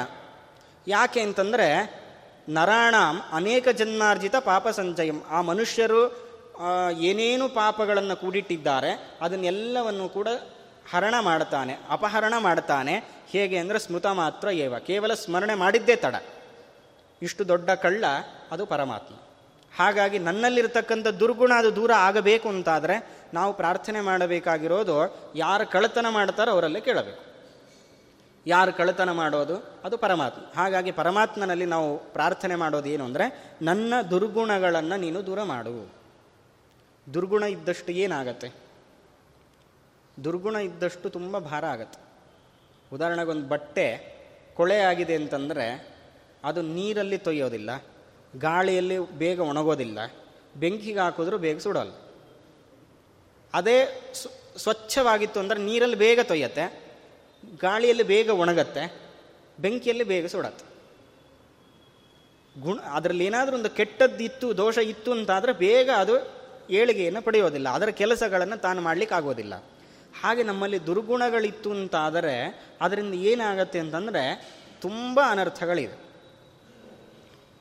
ಅದಕ್ಕೊಂದು ಸುಂದರವಾದ ಕಥೆ ಇದೆ. ಒಂದು ಊರಲ್ಲಿ ಒಬ್ಬ ವ್ಯಕ್ತಿ ಅವನಿಗೊಬ್ಬ ಮಗ ಇದ್ದ. ಮಗ ಸ್ವಲ್ಪ ದುಷ್ಟತನ. ಚಿಕ್ಕವನಿದ್ದಾಗಲಿಂದಲೂ ದುಷ್ಟನೇ. ಒಬ್ಬರನ್ನ ಬೈಯೋದು, ಹೊಡೆಯೋದು, ಗಿಚ್ಚೋದು, ಚಿಕ್ಕ ಮಕ್ಕಳನ್ನು ಹೆದರಿಸೋದು, ಇದೇ ಥರ ಮಾಡ್ತಾ ಇದ್ದ. ಸುಮಾರು ಸಲ ಪ್ರಯತ್ನ ಪಟ್ಟಿದ್ದಾನೆ. ಒಂದಲ್ಲ ಎರಡಲ್ಲ ಅನೇಕ ಬಾರಿ ಪ್ರಯತ್ನ ಪಟ್ಟಿದ್ದಾನೆ, ಅವನನ್ನು ಸರಿ ದಾರಿಗೆ ತರಬೇಕು ಅಂಥೇಳಿ ನಾನಾ ರೀತಿಯ ಪ್ರಯತ್ನಗಳನ್ನು ಮಾಡಿದ್ದಾನೆ. ಉಪದೇಶ ಮಾಡಿದ್ದಾನೆ, ಹೊಡೆದಿದ್ದಾನೆ, ಹಾಗೆ ಮಾಡ್ದ, ಹೀಗೆ ಮಾಡ್ದ, ಇನ್ನೊಬ್ಬರ ಮೂಲಕ ಹೇಳಿಸ್ದ, ಇನ್ನೊಬ್ಬರ ಭಯ ಹಿಡಿಸ್ದ, ಏನಾದರೂ ಅವನು ಆ ದಾರಿಯಿಂದ ಈ ಕಡೆ ಬರಲಿಕ್ಕೆ ಸಾಧ್ಯನೇ ಇಲ್ಲ. ತುಂಬ ಬೇಸರ ಆಗಿಬಿಟ್ಟಿದೆ. ಏನು ಮಾಡೋದು? ಸರಿ ಮಗನ ಕರೆದು ಇನ್ನೊಂದು ಪ್ರಯತ್ನ ಮಾಡೋಣ ಅಂಥೇಳಿ ಮಗನ ಕರೀತಾನೆ. ಮಗನ ಕರೆದು ಮಾರ್ಕೆಟ್ಗೆ ಹೋಗಿ ಒಂದಷ್ಟು ಹಣ್ಣುಗಳನ್ನು ತೊಗೊಂಡು ಬರಲಿಕ್ಕೆ ಹೇಳ್ತಾನೆ. ದುಡ್ಡು ಕೊಟ್ಟು ಹಣ್ಣುಗಳನ್ನು ತೊಗೊಂಬಾ ಅಂತ. ಅಪ್ಪ ಹೇಳಿದ್ದಾನೆ, ಸರಿ, ಹೋಗೋಡ, ಏನೋ ತಿನ್ನಕ್ಕಿರುತ್ತೆ ಅಂಥೇಳಿ ದುಡ್ಡು ಕೊಟ್ಟು ಹಣ್ಣನ್ನು ತೊಗೊಂಬಂದ. ಹಣ್ಣನ್ನು ತೊಗೊಂಬಂದಾಗ ಅದರಲ್ಲಿ ಒಂದು ಹಣ್ಣು ಕೊಳ್ತು ಹೋಗಿತ್ತು. ಮನೆಗೆ ಬಂದು ಅಪ್ಪಂಗೆ ಹೇಳ್ತಾನೆ, ಅಪ್ಪ, ಒಂದು ಹಣ್ಣು ಕೊಳ್ತೋಗಿದೆ ಏನು ಮಾಡಲಿ? ಏನಿಲ್ಲ, ಹಣ್ಣು ತಂದಿದೆಯಲ್ಲ, ನಾನು ಅಷ್ಟೇ ಹೇಳಿದ್ದು, ತಗೊಂಡು ಅದನ್ನು ಒಂದು ಕಡೆ ಭದ್ರವಾಗಿಡು, ಒಂದು ಗೂಡಲ್ಲಿ ಇಟ್ಬಿಡು ಒಂದು ಸರಿ, ಅಪ್ಪ ಹೇಳಿದಾನೆ, ಏನೋ ಇರ್ಬೋದು ಅಂದ್ಕೊಂಡು ಇಟ್ಟ. ಒಂದೆರಡು ದಿನ ಕಳೀತು. ಎರಡು ದಿನ ಕಳೆದ ಮೇಲೆ ಅದರಲ್ಲಿ ಇನ್ನೊಂದು ಮೂರ್ನಾಲ್ಕು ಹಣ್ಣು ಕೊಳ್ತು ಹೋಗಿತ್ತು. ಅವಾಗ ಬಂದು ಹೇಳ್ದ ಅಪ್ಪನಿಗೆ, ಅಪ್ಪ, ಅವತ್ತು ಒಂದೇ ಹಣ್ಣು ಕೊಳ್ತೋಗಿತ್ತು ಇವತ್ತು ಎರಡು ಮೂರು ಹಣ್ಣು ಅದರ ಜೊತೆ ಕೊಳ್ತೋಗಿದೆ ಏನು ಮಾಡಲಿ? ಮತ್ತು ಅದೇ ಉತ್ತರ ಅಪ್ಪನ ಏನೂ ಮಾಡಬೇಡ, ಹಾಗೆ ಇಡು. ಇನ್ನೂ ಒಂದಷ್ಟು ದಿವಸ ಕಳೀತು, ಮತ್ತೆ ಹೋಗಿ ಆ ಮಗ ನೋಡ್ತಾನೆ, ಇದ್ದ ಬದ್ದ ಹಣ್ಣುಗಳೆಲ್ಲ ಕೊಳತು ಹೋಗಿದೆ ಅವನಿಗೆ ಮಗನಿಗೆ ಸಿಟ್ಟು ಬಂತು. ನಮ್ಮಪ್ಪ ಹುಚ್ಚ ಇದ್ದಾನೆ. ಒಂದು ಹಣ್ಣು ಕೊಳತೋಗಿತ್ತು ಆವಾಗಲೇ ತೆಗೆದು ಬಿಟ್ಟಿದ್ರೆ ಇನ್ನು ಉಳಿದ ಎಲ್ಲ ಹಣ್ಣುಗಳು ಉಳಿತಾ ಇತ್ತು. ಆ ಒಂದು ಹಣ್ಣು ಕೊಳತ ಹಣ್ಣು ಜೊತೆ ಇಟ್ಟಿದ್ರಿಂದ ಎಲ್ಲ ಹಣ್ಣುಗಳು ಕೊಳತೋಗಿದೆ ಅವನಿಗೆ ಸಿಟ್ಟು ಬಂದು ಅಪ್ಪನ ಬೈಬೇಕು ಅಂತ ಬರ್ತಾನೆ ಅವಾಗ ಅಪ್ಪ ತಡೆದು ಹೇಳ್ತಾನೆ, ನೋಡಪ್ಪ, ನಾನು ಯಾಕೆ ಹೀಗೆ ಮಾಡ್ಲಿಕ್ಕೆ ಹೇಳಿದೆ ಅಂದರೆ ನಿನಗೆ? ಒಂದು ಹಣ್ಣಿತ್ತು, ಕೊಳತಿದ್ದು. ಅದರ ಜೊತೆಗೆ ಚೆನ್ನಾಗಿರೋ ಹಣ್ಣುಗಳೆಷ್ಟಿತ್ತು ತುಂಬ ಇತ್ತು. ಎರಡು ದಿವಸ ಆದಮೇಲೆ ಏನಾಯಿತು? ಎರಡು ಮೂರು ಕೊಳೀತು. ಇನ್ನೊಂದೆರಡು ದಿವಸ ಆದಮೇಲೆ ಎಲ್ಲ ಹಣ್ಣುಗಳು ಕೊಳೀತಲ್ಲ? ಅಂದರೆ ಅರ್ಥ ಮಾಡ್ಕೋ, ಒಂದು ಕೆಟ್ಟ ಗುಣ ನಮ್ಮ ಒಳಗಡೆ ಸೇರಿಕೊಂಡಿದೆ ಅಂತಾದರೆ ಅದರಿಂದ ನಮ್ಮ ಇಲ್ಲ, ಇದ್ದ ಬದ್ದ ಎಲ್ಲ ವ್ಯವಸ್ಥೆಗಳು ಕೂಡ ಹಾಳಾಗುತ್ತೆ. ಹಾಗಾಗಿ ಕೆಟ್ಟ ಗುಣ ನಮ್ಮ ಜೊತೆ ಬರದೇ ಇರುವಂತೆ ನೀನು ಎಚ್ಚರ ವಹಿಸಬೇಕು ಅನ್ನೋ ಕಾರಣಕ್ಕಾಗಿ ನಾನು ಹೀಗೆ ಮಾಡಿದೆ. ಇದನ್ನು ಇನ್ಮೇಲಾದರೂ ನೀನು ಅರ್ಥ ಮಾಡಕು ಅಂಥೇಳಿ ಮಗನಿಗೆ ಬುದ್ಧಿ ಹೇಳ್ತಾನೆ. ಅವತ್ತಿಂದ ಮಗ ಸರಿಯಾಗ್ತಾನೆ. ಅಂದರೆ ಇಂಥ ಕಥೆಗಳನ್ನು ಕೇಳೋದ್ರಿಂದ ನಾವು ಅರ್ಥ ಮಾಡಿಕೊಳ್ಬೇಕು. ಎಷ್ಟು ದುರ್ಗಣ, ದುರ್ಗುಣಗಳು ನಮ್ಮಲ್ಲಿದೆಯೋ ಅದನ್ನು ಆದಷ್ಟು ಬಿಡಲಿಕ್ಕೆ ನಾವು ಪ್ರಯತ್ನ ಮಾಡಬೇಕು. ಆ ದುರ್ಗುಣಗಳು ನಮ್ಮಲ್ಲಿ ಇದ್ದಷ್ಟು ಜಾಸ್ತಿ ಏನಾಗುತ್ತೆ ಅಂತಂದರೆ ಅದು ಭಾರ ಆಗುತ್ತೆ. ನಮ್ಮ ಇಡೀ ಜೀವನ ಇದೆಯಲ್ಲ ಅದೆಲ್ಲ ಕೊಳತು ಹೋಗುತ್ತೆ. ನಮ್ಮ ಜೀವನ ಕೊಳತಿದೆ ಅಂತಾದರೆ ನಮ್ಮ ಜೊತೆ ಯಾರೂ ಇರೋದಿಲ್ಲ. ನಮ್ಮ ಏಳಿಗೆನೂ ಆಗೋದಿಲ್ಲ. ಹಾಗಾದರೆ ನಮ್ಮ ನಮ್ಮ ಜೀವನ ಚೆನ್ನಾಗಿರಬೇಕು, ಏಳಿಗೆಯನ್ನು ಕಾಣಬೇಕು ಅಂತಾದರೆ ನಾವು ಮಾಡಬೇಕಾಗಿರೋದು ನಮ್ಮ ಏಳಿಗೆಗೆ ತೊಡಕಾಗಬಹುದಾದ ಏನೇನು ಗುಣಗಳಿದೆ ಅದನ್ನೆಲ್ಲವನ್ನು ಕೂಡ ನಾವು ದೂರ ಮಾಡಿಕೊಳ್ಬೇಕನ್ನು ಹಾಗಾಗಿ ಅದಕ್ಕೋಸ್ಕರ ಹೇಳಿದ್ದು ದುರ್ಗುಣಂ ಮೋಚಯ ಪ್ರಭೋ. ನಮ್ಮ ಈ ಕೆಟ್ಟ ಗುಣಗಳೇನಿದೆ ನಮ್ಮಲ್ಲಿ, ಅದನ್ನು ನೀನು ದೂರ ಮಾಡುವ ದುರ್ಗುಣಗಳಿದ್ದಷ್ಟು ನಮಗೆ ತುಂಬ ತೊಂದರೆ ಆಗತ್ತೆ ಅನ್ನೋದನ್ನು ಸ್ಪಷ್ಟಪಡಿಸ್ತಾ ಇದ್ದಾರೆ. ಇನ್ನು ಮುಂದೆ ಹೇಳ್ತಾರೆ, ದುಸ್ಸಂಗಂ ದುಷ್ಕ್ರಿಯಾಂ ಚಿಂದಿ ಹರಲೋಕಾಟನಾಥ್ ಪದವು ನನಿಯೋಜಯ ಚಕ್ಷುಂಶಿ ಪರದಾರಾದಿ ದರ್ಶನೆ. ದುಸ್, ದುಸ್ಸಂಗಂ. ಸಂಘ ಅಂದರೆ ಕೆಟ್ಟ ಸಹವಾಸ. ದುಸ್ಸಂಗ ಅಂದರೆ ಕೆಟ್ಟವರ ಸಹವಾಸ. ಇದನ್ನು ನಾವು ದೂರ ಮಾಡಿಕೊಳ್ಬೇಕಂತ. ಇದನ್ನು ಮಾಡಿಕೊಂಡಿಲ್ಲ ಅಂತಾದರೆ ನಮಗೆ ತುಂಬ ಅನರ್ಥ ಇದೆ. ಅದಕ್ಕೆ ಪುರಾಣಗಳಲ್ಲಿ ಒಂದು ಬೆಕ್ಕಿನ ಕಥೆಯನ್ನು ಹೇಳ್ತಾರೆ. ಅದೇನು ಅಂದರೆ ಒಂದು ಬೆಕ್ಕು ಇಲಿಗಳನ್ನು ಹಿಡಿಯೋದು ಅದರ ಸ್ವಭಾವ. ಒಂದು ಮನೆಗೆ ಅಥವಾ ಎಲ್ಲೋ ಒಂದು ಕಡೆ ಒಂದು ಪ್ರದೇಶಕ್ಕೆ ಹೋಗಿದೆ. ಅಲ್ಲಿರೋ ಇಲಿಗಳನ್ನು ತಿನ್ನಲಿಕ್ಕೆ ಪ್ರಾರಂಭ ಮಾಡಿತು ಆ ಅಲ್ಲಿರತಕ್ಕಂಥ ಇಲಿಗಳಿಗೆಲ್ಲ ಗೊತ್ತಾಯಿತು. ಹಾಗಾದರೆ ಇಲ್ಲೊಂದು ಬೆಕ್ಕು ಬಂದಿದೆ, ನಾವು ಸ್ವಚ್ಛಂದವಾಗಿ ತಿರುಗಾಡ್ಲಿಕ್ಕೆ ಆಗೋದಿಲ್ಲ. ಅದು ಇಲ್ಲದೆ ಇರುವಾಗ ನಾವು ತಿರುಗಾಡಬೇಕು ಅಂಥೇಳಿ ಯೋಚನೆಯನ್ನು ಮಾಡಿವೆ. ಹಾಗಾಗಿ ಬೆಕ್ಕಿಗೆ ಆಹಾರನೇ ಸಿಗ್ತಾ ಇಲ್ಲ. ಏನು ಮಾಡಬೇಕು? ಅದಕ್ಕೊಂದು ಯೋಚನೆ ಮಾಡತಂತೆ ಒಂದು ಸನ್ಯಾಸಿ ವೇಷವನ್ನು ತೊಟ್ಟುಕೊಂಡಿದೆ. ಸನ್ಯಾಸಿ ವೇಷವನ್ನು ಹಾಕ್ಕೊಂಡು ಇಲಿಗಳ ಹತ್ರ ಬಂದಿದೆ. ಇಲಿಗಳ ಹತ್ರ ಬಂದಾಗ ಸ್ವಲ್ಪ ಹೆದರಿಕೆ ಆಯಿತು ಇಲಿಗಳಿಗೆ. ಆದರೂ ಇದು ಸನ್ಯಾಸ ತೊಟ್ಟಿದೆ ಅಂತಂದರೆ ಸ್ವಲ್ಪ ಏನೋ ಒಂದು ನಂಬಿಕೆ ಇತ್ತು. ಹಾಗಾಗಿ ಸ್ವಲ್ಪ ಹತ್ತಿರ ಬಂತು, ಏನು ಮಾಡಲಿಲ್ಲ. ಬೆಕ್ಕು ಅಂದರೆ ಹಿಡಿದು ಬಿಡತ್ತೆ ಇಲಿನ ಆದರೆ ಇಷ್ಟು ಇಲಿಗಳಿದ್ರೂ ಕೂಡ ಅದು ಹಿಡಿತಾ ಇಲ್ಲ ಅಂತಂದರೆ ಬಹುಶಃ ಇದು ನಿಜವಾಗ್ಲೂ ಇದರ ಮನಸ್ಸು ಪರಿವರ್ತನೆ ಆಗಿದೆ ಅಂತ ಅಂದ್ಕೊಂಡು ಮಾತಾಡಲಿಕ್ಕೆ ಪ್ರಾರಂಭ ಮಾಡ್ತಾರಂತೆ ಆ ಬೆಕ್ಕಿನ ಜೊತೆ. ಬೆಕ್ಕು ಹೇಳತ್ತಂತೆ, ನಾನು ಇಷ್ಟು ದಿವಸ ನಿಮಗೆ ತುಂಬ ತೊಂದರೆಯನ್ನು ಕೊಟ್ಟೆ. ತುಂಬ ಪಾಪ ನಾನು ಮಾಡಿದ್ದೇನೆ. ಈ ಪಾಪದ ಪ್ರಾಯಶ್ಚಿತ್ತವಾಗಿ ನಾನು ಸನ್ಯಾಸವನ್ನು ತಗೊಂಡಿದ್ದೇನೆ. ಸರಿ, ಸನ್ಯಾಸ ತೊಗೊಂಡು ಇಲ್ಲಿ ಯಾಕೆ ಬಂದಿದ್ದು? ಅದಕ್ಕೆ ಬೆಕ್ಕು ಹೇಳತ್ತೆ, ಇಲ್ಲಿ ಯಾಕೆ ಬಂದಿದ್ದು ಅಂತಂದರೆ, ನಾನು ತಪಸ್ಸು ಮಾಡಬೇಕು ಅಂತಂದರೆ ಸ್ನಾನ ಮಾಡಲಿಕ್ಕೆ ಹೋಗಬೇಕು. ನನಗೆ ತುಂಬ ವಯಸ್ಸಾಗಿದೆ. ನಾನು ಒಬ್ಬನೇ ಹೋಗ್ಲಿಕ್ಕೆ ಆಗೋದಿಲ್ಲ. ಹಾಗಾಗಿ ದಿನ ನನ್ನ ಜೊತೆ ಯಾರಾದರೂ ಇಬ್ಬರು ನನ್ನ ಜೊತೆ ಸ್ನಾನದ ತನಕ ಬಂದು ನನಗೆ ಮತ್ತೆ ವಾಪಸ್ ಕರ್ಕೊಂಡು ಬಂದರೆ ಸಾಕು ನನಗಿನ್ನೇನು ಬೇಡ. ಇದರಲ್ಲಿ ನಾನು ಜೀವನ ಕಳೆದು ಬಿಡ್ತೇನೆ ಅಂಥೇಳಿ ಮಾತಾಡಿತು. ಇಲಿಗಳಿಗೂ ಹೌದು ಅನ್ನಿಸ್ತು ಸನ್ಯಾಸ ತೊಗೊಂಡಿದ್ದೆ, ಇನ್ನೇನು ತೊಂದರೆ ಮಾಡಲಿಕ್ಕಿಲ್ಲ. ಇಬ್ಬರು ತಾನೇ ಯಾರಾದರೂ ಹೋದರೆ ಆಯಿತು ಅಂಥೇಳಿ ಒಪ್ಪಂದ ಮಾಡಿಕೊಂಡಿದ್ದು, ಇಷ್ಟು ಆಯಿತು ದಿನ, ಅದು ಸ್ನಾನಕ್ಕೆ ಹೋಗುತ್ತೆ. ಸ್ನಾನ ಮಾಡಿಕೊಂಡು ವಾಪಸ್ ಬರ್ತಾ ಇದೆ. ತುಂಬ ದಿವಸ ಕಳೀತು. ತುಂಬ ದಿವಸ ಕಳೆದ ಮೇಲೆ ಅದರಲ್ಲೊಂದು ಇಲಿ ತುಂಬ ಬುದ್ಧಿ, ಒಂದು ಚುರುಕಾದ ಇಲಿ ಇತ್ತು. ಅದಕ್ಕೆ ನೋಡ್ತಾ ಇತ್ತಂದೆ ದಿನೇ ಏನು, ಎಷ್ಟು ಜನ ನಾವಿದ್ದೇವೆ, ದಿನ ದಿನ ಎಷ್ಟು ಜನ ಕಡಿಮೆ ಆಗ್ತಾ ಇದ್ದೇವೆ. ಅದಕ್ಕೆ ಅನಿಸ್ತಂತೆ, ಹೋ, ಈ ಅದರ ಸಂಖ್ಯೆ ತುಂಬ ಕ್ಷೀಣಿಸ್ತಾ ಬರ್ತಾ ಇದೆ. ಆವಾಗ ಅದೆಲ್ಲದಕ್ಕೂ ಹೇಳತಂದೆ ನೋಡ್ರಿ, ಆ ಬೆಕ್ಕು ತುಂಬ ನಮಗೆ ಮೋಸ ಮಾಡ್ತಾ ಇದೆ. ಹಾಗಾಗಿ ಇಲ್ಲಿಂದ ನಮ್ಮ ಜೀವನ ಉಳಿಸ್ಕೊಳ್ಬೇಕು ಅಂತಂದ್ರೆ ಇಲ್ಲಿಂದ ಬೇರೆ ಸ್ಥಳಕ್ಕೆ ಹೋಗಬೇಕು ಅಂಥೇಳಿ ಆ ಜಾಗವನ್ನೇ ಬಿಟ್ಟು ಬೇರೆ ಸ್ಥಳಕ್ಕೆ ಹೋಗ್ಬಿಟ್ಟಿದೆ. ಇದು ಪುರಾಣದಲ್ಲಿ ಬರುವಂಥ ಕತೆ. ಮೇಲ್ನೋಟ ನೋಡಿದಾಗ ಬೆಕ್ಕೇನು, ಮಾತಾಡೋದೇನು, ಅದು ಸನ್ಯಾಸ ತಗೊಳ್ಳೋದೇನು, ಇದೆಲ್ಲ ನಮಗೆ ತುಂಬ ತಮಾಷೆ ಅನಿಸುತ್ತೆ. ಇಷ್ಟೇ ಅಭಿಪ್ರಾಯ ಅಲ್ಲ, ಅದರ ಒಳ ಅರ್ಥ ಏನು ಅಂದರೆ ದುಷ್ಟರ ಸಹವಾಸವನ್ನು ಮಾಡಿದಾಗ ನಮ್ಮ ಸ್ಥಾನವನ್ನು ನಾವು ಕಳ್ಕೊಳ್ಬೇಕಾಗತ್ತೆ ಅನ್ನೋದು. ಬೆಕ್ಕು ದುಷ್ಟ ಅನ್ನೋದು ಗೊತ್ತಿದೆ. ಯಾವತ್ತಿದ್ರೂ ಇಲಿ ಬೆಕ್ಕು, ಅವು ಬದ್ಧ ವೈರಿಗಳೇ. ಅವೆರಡೂ ಸ್ನೇಹಿತರಾಗುವುದು ಅಂತ ಇಲ್ಲವೇ ಇಲ್ಲ. ಅಂಥದ್ದು ನನ್ನ ಜೊತೆ ಬರ್ತಾ ಇದೆ ಅಂತಂದರೆ ಇಲಿಗಳ ಅರ್ಥ ಮಾಡ್ಕೊಳ್ಬೇಕಿತ್ತು. ದುಷ್ಟರ ಸಹವಾಸ ಅವತ್ತು ನಮಗೆ, ಯಾವತ್ತಿದ್ರೂ ನಮಗದು ತೊಂದರೆಯನ್ನು ಉಂಟು ಮಾಡುತ್ತೆ ಅವರು ಇದ್ದ ಸ್ಥಳ, ಇಲಿಗಳು ಮೊದಲು ಇದ್ದಿದ್ದ ಸ್ಥಳ ಅದು. ಬೆಕ್ಕು ಬಂತು, ಅದರ ಸಹವಾಸವನ್ನು ಮಾಡಿದ್ರು. ದುಷ್ಟರ ಸಹವಾಸವನ್ನು ಮಾಡಿದ್ರಿಂದ ತಮ್ಮ ಸ್ಥಾನವನ್ನೇ ತಾವು ಕಳ್ಕೊಂಡಿದ್ದಾರೆ ಬೇರೆ ಸ್ಥಾನಕ್ಕೆ ಹೋಗ್ಬಿಟ್ಟಿದೆ. ಹಾಗಾಗಿ ಇಷ್ಟು ತೊಂದರೆ ನಮಗೆ ದುಷ್ಟರ ಸಹವಾಸದಿಂದ ಆಗತ್ತೆ. ಹಾಗಾಗಿ ದುಸ್ಸಂಗಂ, ಚಿಂದಿ, ಅದನ್ನು ದೂರ ಮಾಡಿಬಿಡು. ನಾನು ಯಾರ ದುಷ್ಟರ ಜೊತೆ ಸಹವಾಸ ಮಾಡಬೇಕು ಅಂತ ಅನ್ಕೊಳ್ತೇನೋ ಅದರಿಂದ ನನ್ನನ್ನು ದೂರ ಮಾಡು. ಇದು ಒಂದು ಅರ್ಥ, ಆದರೆ ಇನ್ನೊಂದು ಅರ್ಥ ಇದೆ. ದುಸ್ಸಂಗ ಅಂತಂದರೆ ನಮ್ಮ ದೇಹದಲ್ಲಿ ದೇವತೆಗಳು ಇದ್ದಾರೆ, ದೈತ್ಯರು ಇದ್ದಾರೆ. ಕೆಲವೊಂದು ಸಲ ಒಳ್ಳೆಯವರ ಥರ ಇರ್ತೇವೆ. ನಮ್ಮ ಪ್ರ, ಪ್ರವೃತ್ತಿ ಇರುತ್ತೆ, ವರ್ತನೆ. ಇನ್ನು ಕೆಲವೊಂದು ಸಲ ನಾವು ಕೆಟ್ಟವರಾಗಿ ನಡೆದುಕೊಳ್ತಾ ಇರ್ತೇವೆ. ಇದಕ್ಕೆ ಕಾರಣ ಏನು ಅಂದರೆ ನಮ್ಮ ಒಳಗಡೆ ಇರತಕ್ಕಂಥ ಆ ಶಕ್ತಿಗಳ ಪ್ರಚೋದನೆ. ಹಾಗಾದರೆ ನಾವು ಒಳ್ಳೆಯವರಾಗಬೇಕು ಅಂತಾದರೆ ಅವರ ಸಂಪರ್ಕದಲ್ಲಿರಬೇಕು. ನಾವು ಕೆಟ್ಟವರಾಗಬೇಕು ಅಂತಾದರೆ ದುಷ್ಟರ ಸಂಪರ್ಕದಲ್ಲಿರಬೇಕು. ಹಾಗಾದರೆ ದುಷ್ಟರ ಸಂಪರ್ಕವನ್ನು ನಾವು ಮಾಡಿದ್ದೇವೆ ಅಂತಾದರೆ ನಮಗೇನಾಗುತ್ತೆ? ಈ ಸ್ಥಾನದಿಂದಲೇ ನಾವು ಕಳ್ಕೊಳ್ಬೇಕಾಗತ್ತೆ. ನಮ್ಮ ಈ ಸಾಮಾಜಿಕವಾದ ಸ್ಥಾನಮಾನಗಳೇನಿದೆ ಅಥವಾ ಪಾರಮಾರ್ಥಿಕವಾದ ಸ್ಥಾನಮಾನಗಳೇನಿದೆ ಇದೆಲ್ಲವನ್ನು ಕೂಡ ನಾವು ಕಳ್ಕೊಳ್ಬೇಕಾಗತ್ತೆ. ಇದು ದುಷ್ಟರ ಸಹವಾಸದಿಂದ ನಮಗೆ ಆಗುವಂಥ ತೊಂದರೆ. ಹಾಗಾಗಿ ದುಸ್ಸಂಗಂ ಚಿಂದಿ. ಇನ್ನು ದುಷ್ಕ್ರಿಯಾಂ. ಕೆಟ್ಟ ಕೆಲಸಗಳು. ಕೆಟ್ಟ ಕೆಲಸ ಅಂತಂದರೆ ಇನ್ನೊಬ್ಬರಿಗೆ ನೋವು ಮಾಡೋದು. ಇದೆಲ್ಲವೂ ಕೂಡ ಕೆಟ್ಟ ಕೆಲಸ ಅಂತ ಕರೆಸ್ಕೊಳ್ಳುತ್ತೆ. ಎಷ್ಟು ಅಂತಂದರೆ ಮೂರು ರೀತಿಯ ತೊಂದರೆಗಳನ್ನು ಕೃಷ್ಣ ಗೀತೆಯಲ್ಲಿ ಹೇಳ್ತಾನೆ. ಅಂದರೆ ಮೂರು ರೀತಿ ತಪಸ್ಸು. ಅದನ್ನು ಅದಕ್ಕೆ ವಿರುದ್ಧವಾದದ್ದು ಅದೆಲ್ಲ ದುಷ್ಕ್ರಿಯೆಗಳು. ಅಂದರೆ ಮಾನಸಿಕವಾದ, ದೈಹಿಕವಾದ, ವಾಚಿ, ವಾಚನಿಕವಾದ ಮೂರು ರೀತಿಯ ಕೆಲಸಗಳನ್ನು ನಾವು ಮಾಡ್ತೇವೆ. ಬಾಯಲ್ಲಿ ಮಾತಾಡ್ತೇವೆ, ಮನಸ್ಸಲ್ಲಿ ಯೋಚನೆ ಮಾಡ್ತೇವೆ, ದೇಹದಿಂದ ಕೆಲಸಗಳನ್ನು ಮಾಡ್ತೇವೆ. ಇನ್ನೊಬ್ಬರಿಗೆ ತೊಂದರೆ ಮಾಡೋದಾದರೂ ಈ ಮೂರಿಂದಲೇ ನಾವು ಮಾಡಬೇಕು. ಮನಸ್ಸಲ್ಲಿ ಇನ್ನೊಬ್ಬರ ಬಗ್ಗೆ ಕೆಟ್ಟದಾಗಿ ಯೋಚನೆ ಮಾಡೋದು. ಇದು ದುಷ್ಕ್ರಿಯ. ಬಾಯಲ್ಲಿ ಇನ್ನೊಬ್ಬರಿಗೆ ಬಾಯಿಗೆ ಬಂದಾಗ ಬೈಯೋದು. ಇದು ದುಷ್ಕ್ರಿಯ. ಕೈಯಿಂದ ನಮ್ಮ ದೇಹದ ಮೂಲಕ ಅವರಿಗೆ ಹಿಂಸೆಯನ್ನು ಕೊಡೋದು. ಇದು ಕೂಡ ದುಷ್ಕ್ರಿಯ. ಹಾಗಾದರೆ ಇಂತಹ ದುಷ್ಕ್ರಿಯೆಗಳ ಮೂರು ಏನಿದೆ? ಇದನ್ನೂ ಕೂಡ ದೂರ ಮಾಡು. ಇದನ್ನು ಮಾಡಿ ಈ ಮೂರು ದೋಷಗಳು ನಮ್ಮಲ್ಲಿಲ್ಲ ಅಂತಾದಾಗ ಇನ್ನೊಬ್ಬರನ್ನು ತುಂಬ ಪ್ರೀತಿಯಿಂದ ನಾವು ಕಾಣುತ್ತೇವೆ. ಇವತ್ತು ಮೂರೇ ರೀತಿ ನಾವು ಇನ್ನೊಬ್ಬರಿಗೆ ತೊಂದರೆಯನ್ನು ಮಾಡಲಿಕ್ಕೆ. ಬಾಯಲ್ಲಿ ಬೈಯೋದು, ಅಥವಾ ಮನಸ್ಸಲ್ಲೇ ಬೇರೆ ಲೆಕ್ಕ ಹಾಕೋದು, ಅಥವಾ ದೇಹದ ಮೂಲಕ ತೊಂದರೆಯನ್ನು ಮಾಡೋದು. ದೇಹದ ಮೂಲಕ ಅವರಿಗೆ ತೊಂದರೆ ಮಾಡ್ತಾ ಇಲ್ಲ. ಮಾತಿನ ಮೂಲಕ ತೊಂದರೆ ಇಲ್ಲ. ಮತ್ತು ಮಾನಸಿಕವಾಗಿಯೂ ಅವರಿಗೆ ತೊಂದರೆಯನ್ನು ನಾವು ಅಪೇಕ್ಷೆ ಪಡ್ತಾ ಇಲ್ಲ. ಅಂದರೆ ನಾವು ಸರಿಯಾಗಿದ್ದೇವೆ ಅಂತ ಅರ್ಥ. ಈ ಮೂರನ್ನು ನಾವು ಮಾಡ್ತಾ ಇದ್ದೇವೆ ಅಂತಂದರೆ ಇದನ್ನು ದುಷ್ಕ್ರಿಯ ಅಂತ ಕರೆದಿದ್ದಾರೆ. ಹಾಗಾದರೆ ಇಂತಹ ದುಷ್ಕ್ರಿಯೆಯನ್ನು ನನ್ನಿಂದ ದೂರ ಮಾಡು. ದುಷ್ಕ್ರಿಯಾಂ ಚಿಂದಿ ಹರ ಲೋಕಾಟನಾಥ್ ಪದವು ಇನ್ನು ಲೋಕಾಟನಾಥ್ ಪದವು ಹರ. ಪದವು ಅಂತಂದರೆ ನನ್ನ ಎರಡು ಕಾಲುಗಳು. ಲೋಕ ಅಟನಾಥ್ ಲೋಕ ಅಟನ ಅಂತಂದರೆ ಸುಮ್ಮನೆ ಓಡಾಡೋದು.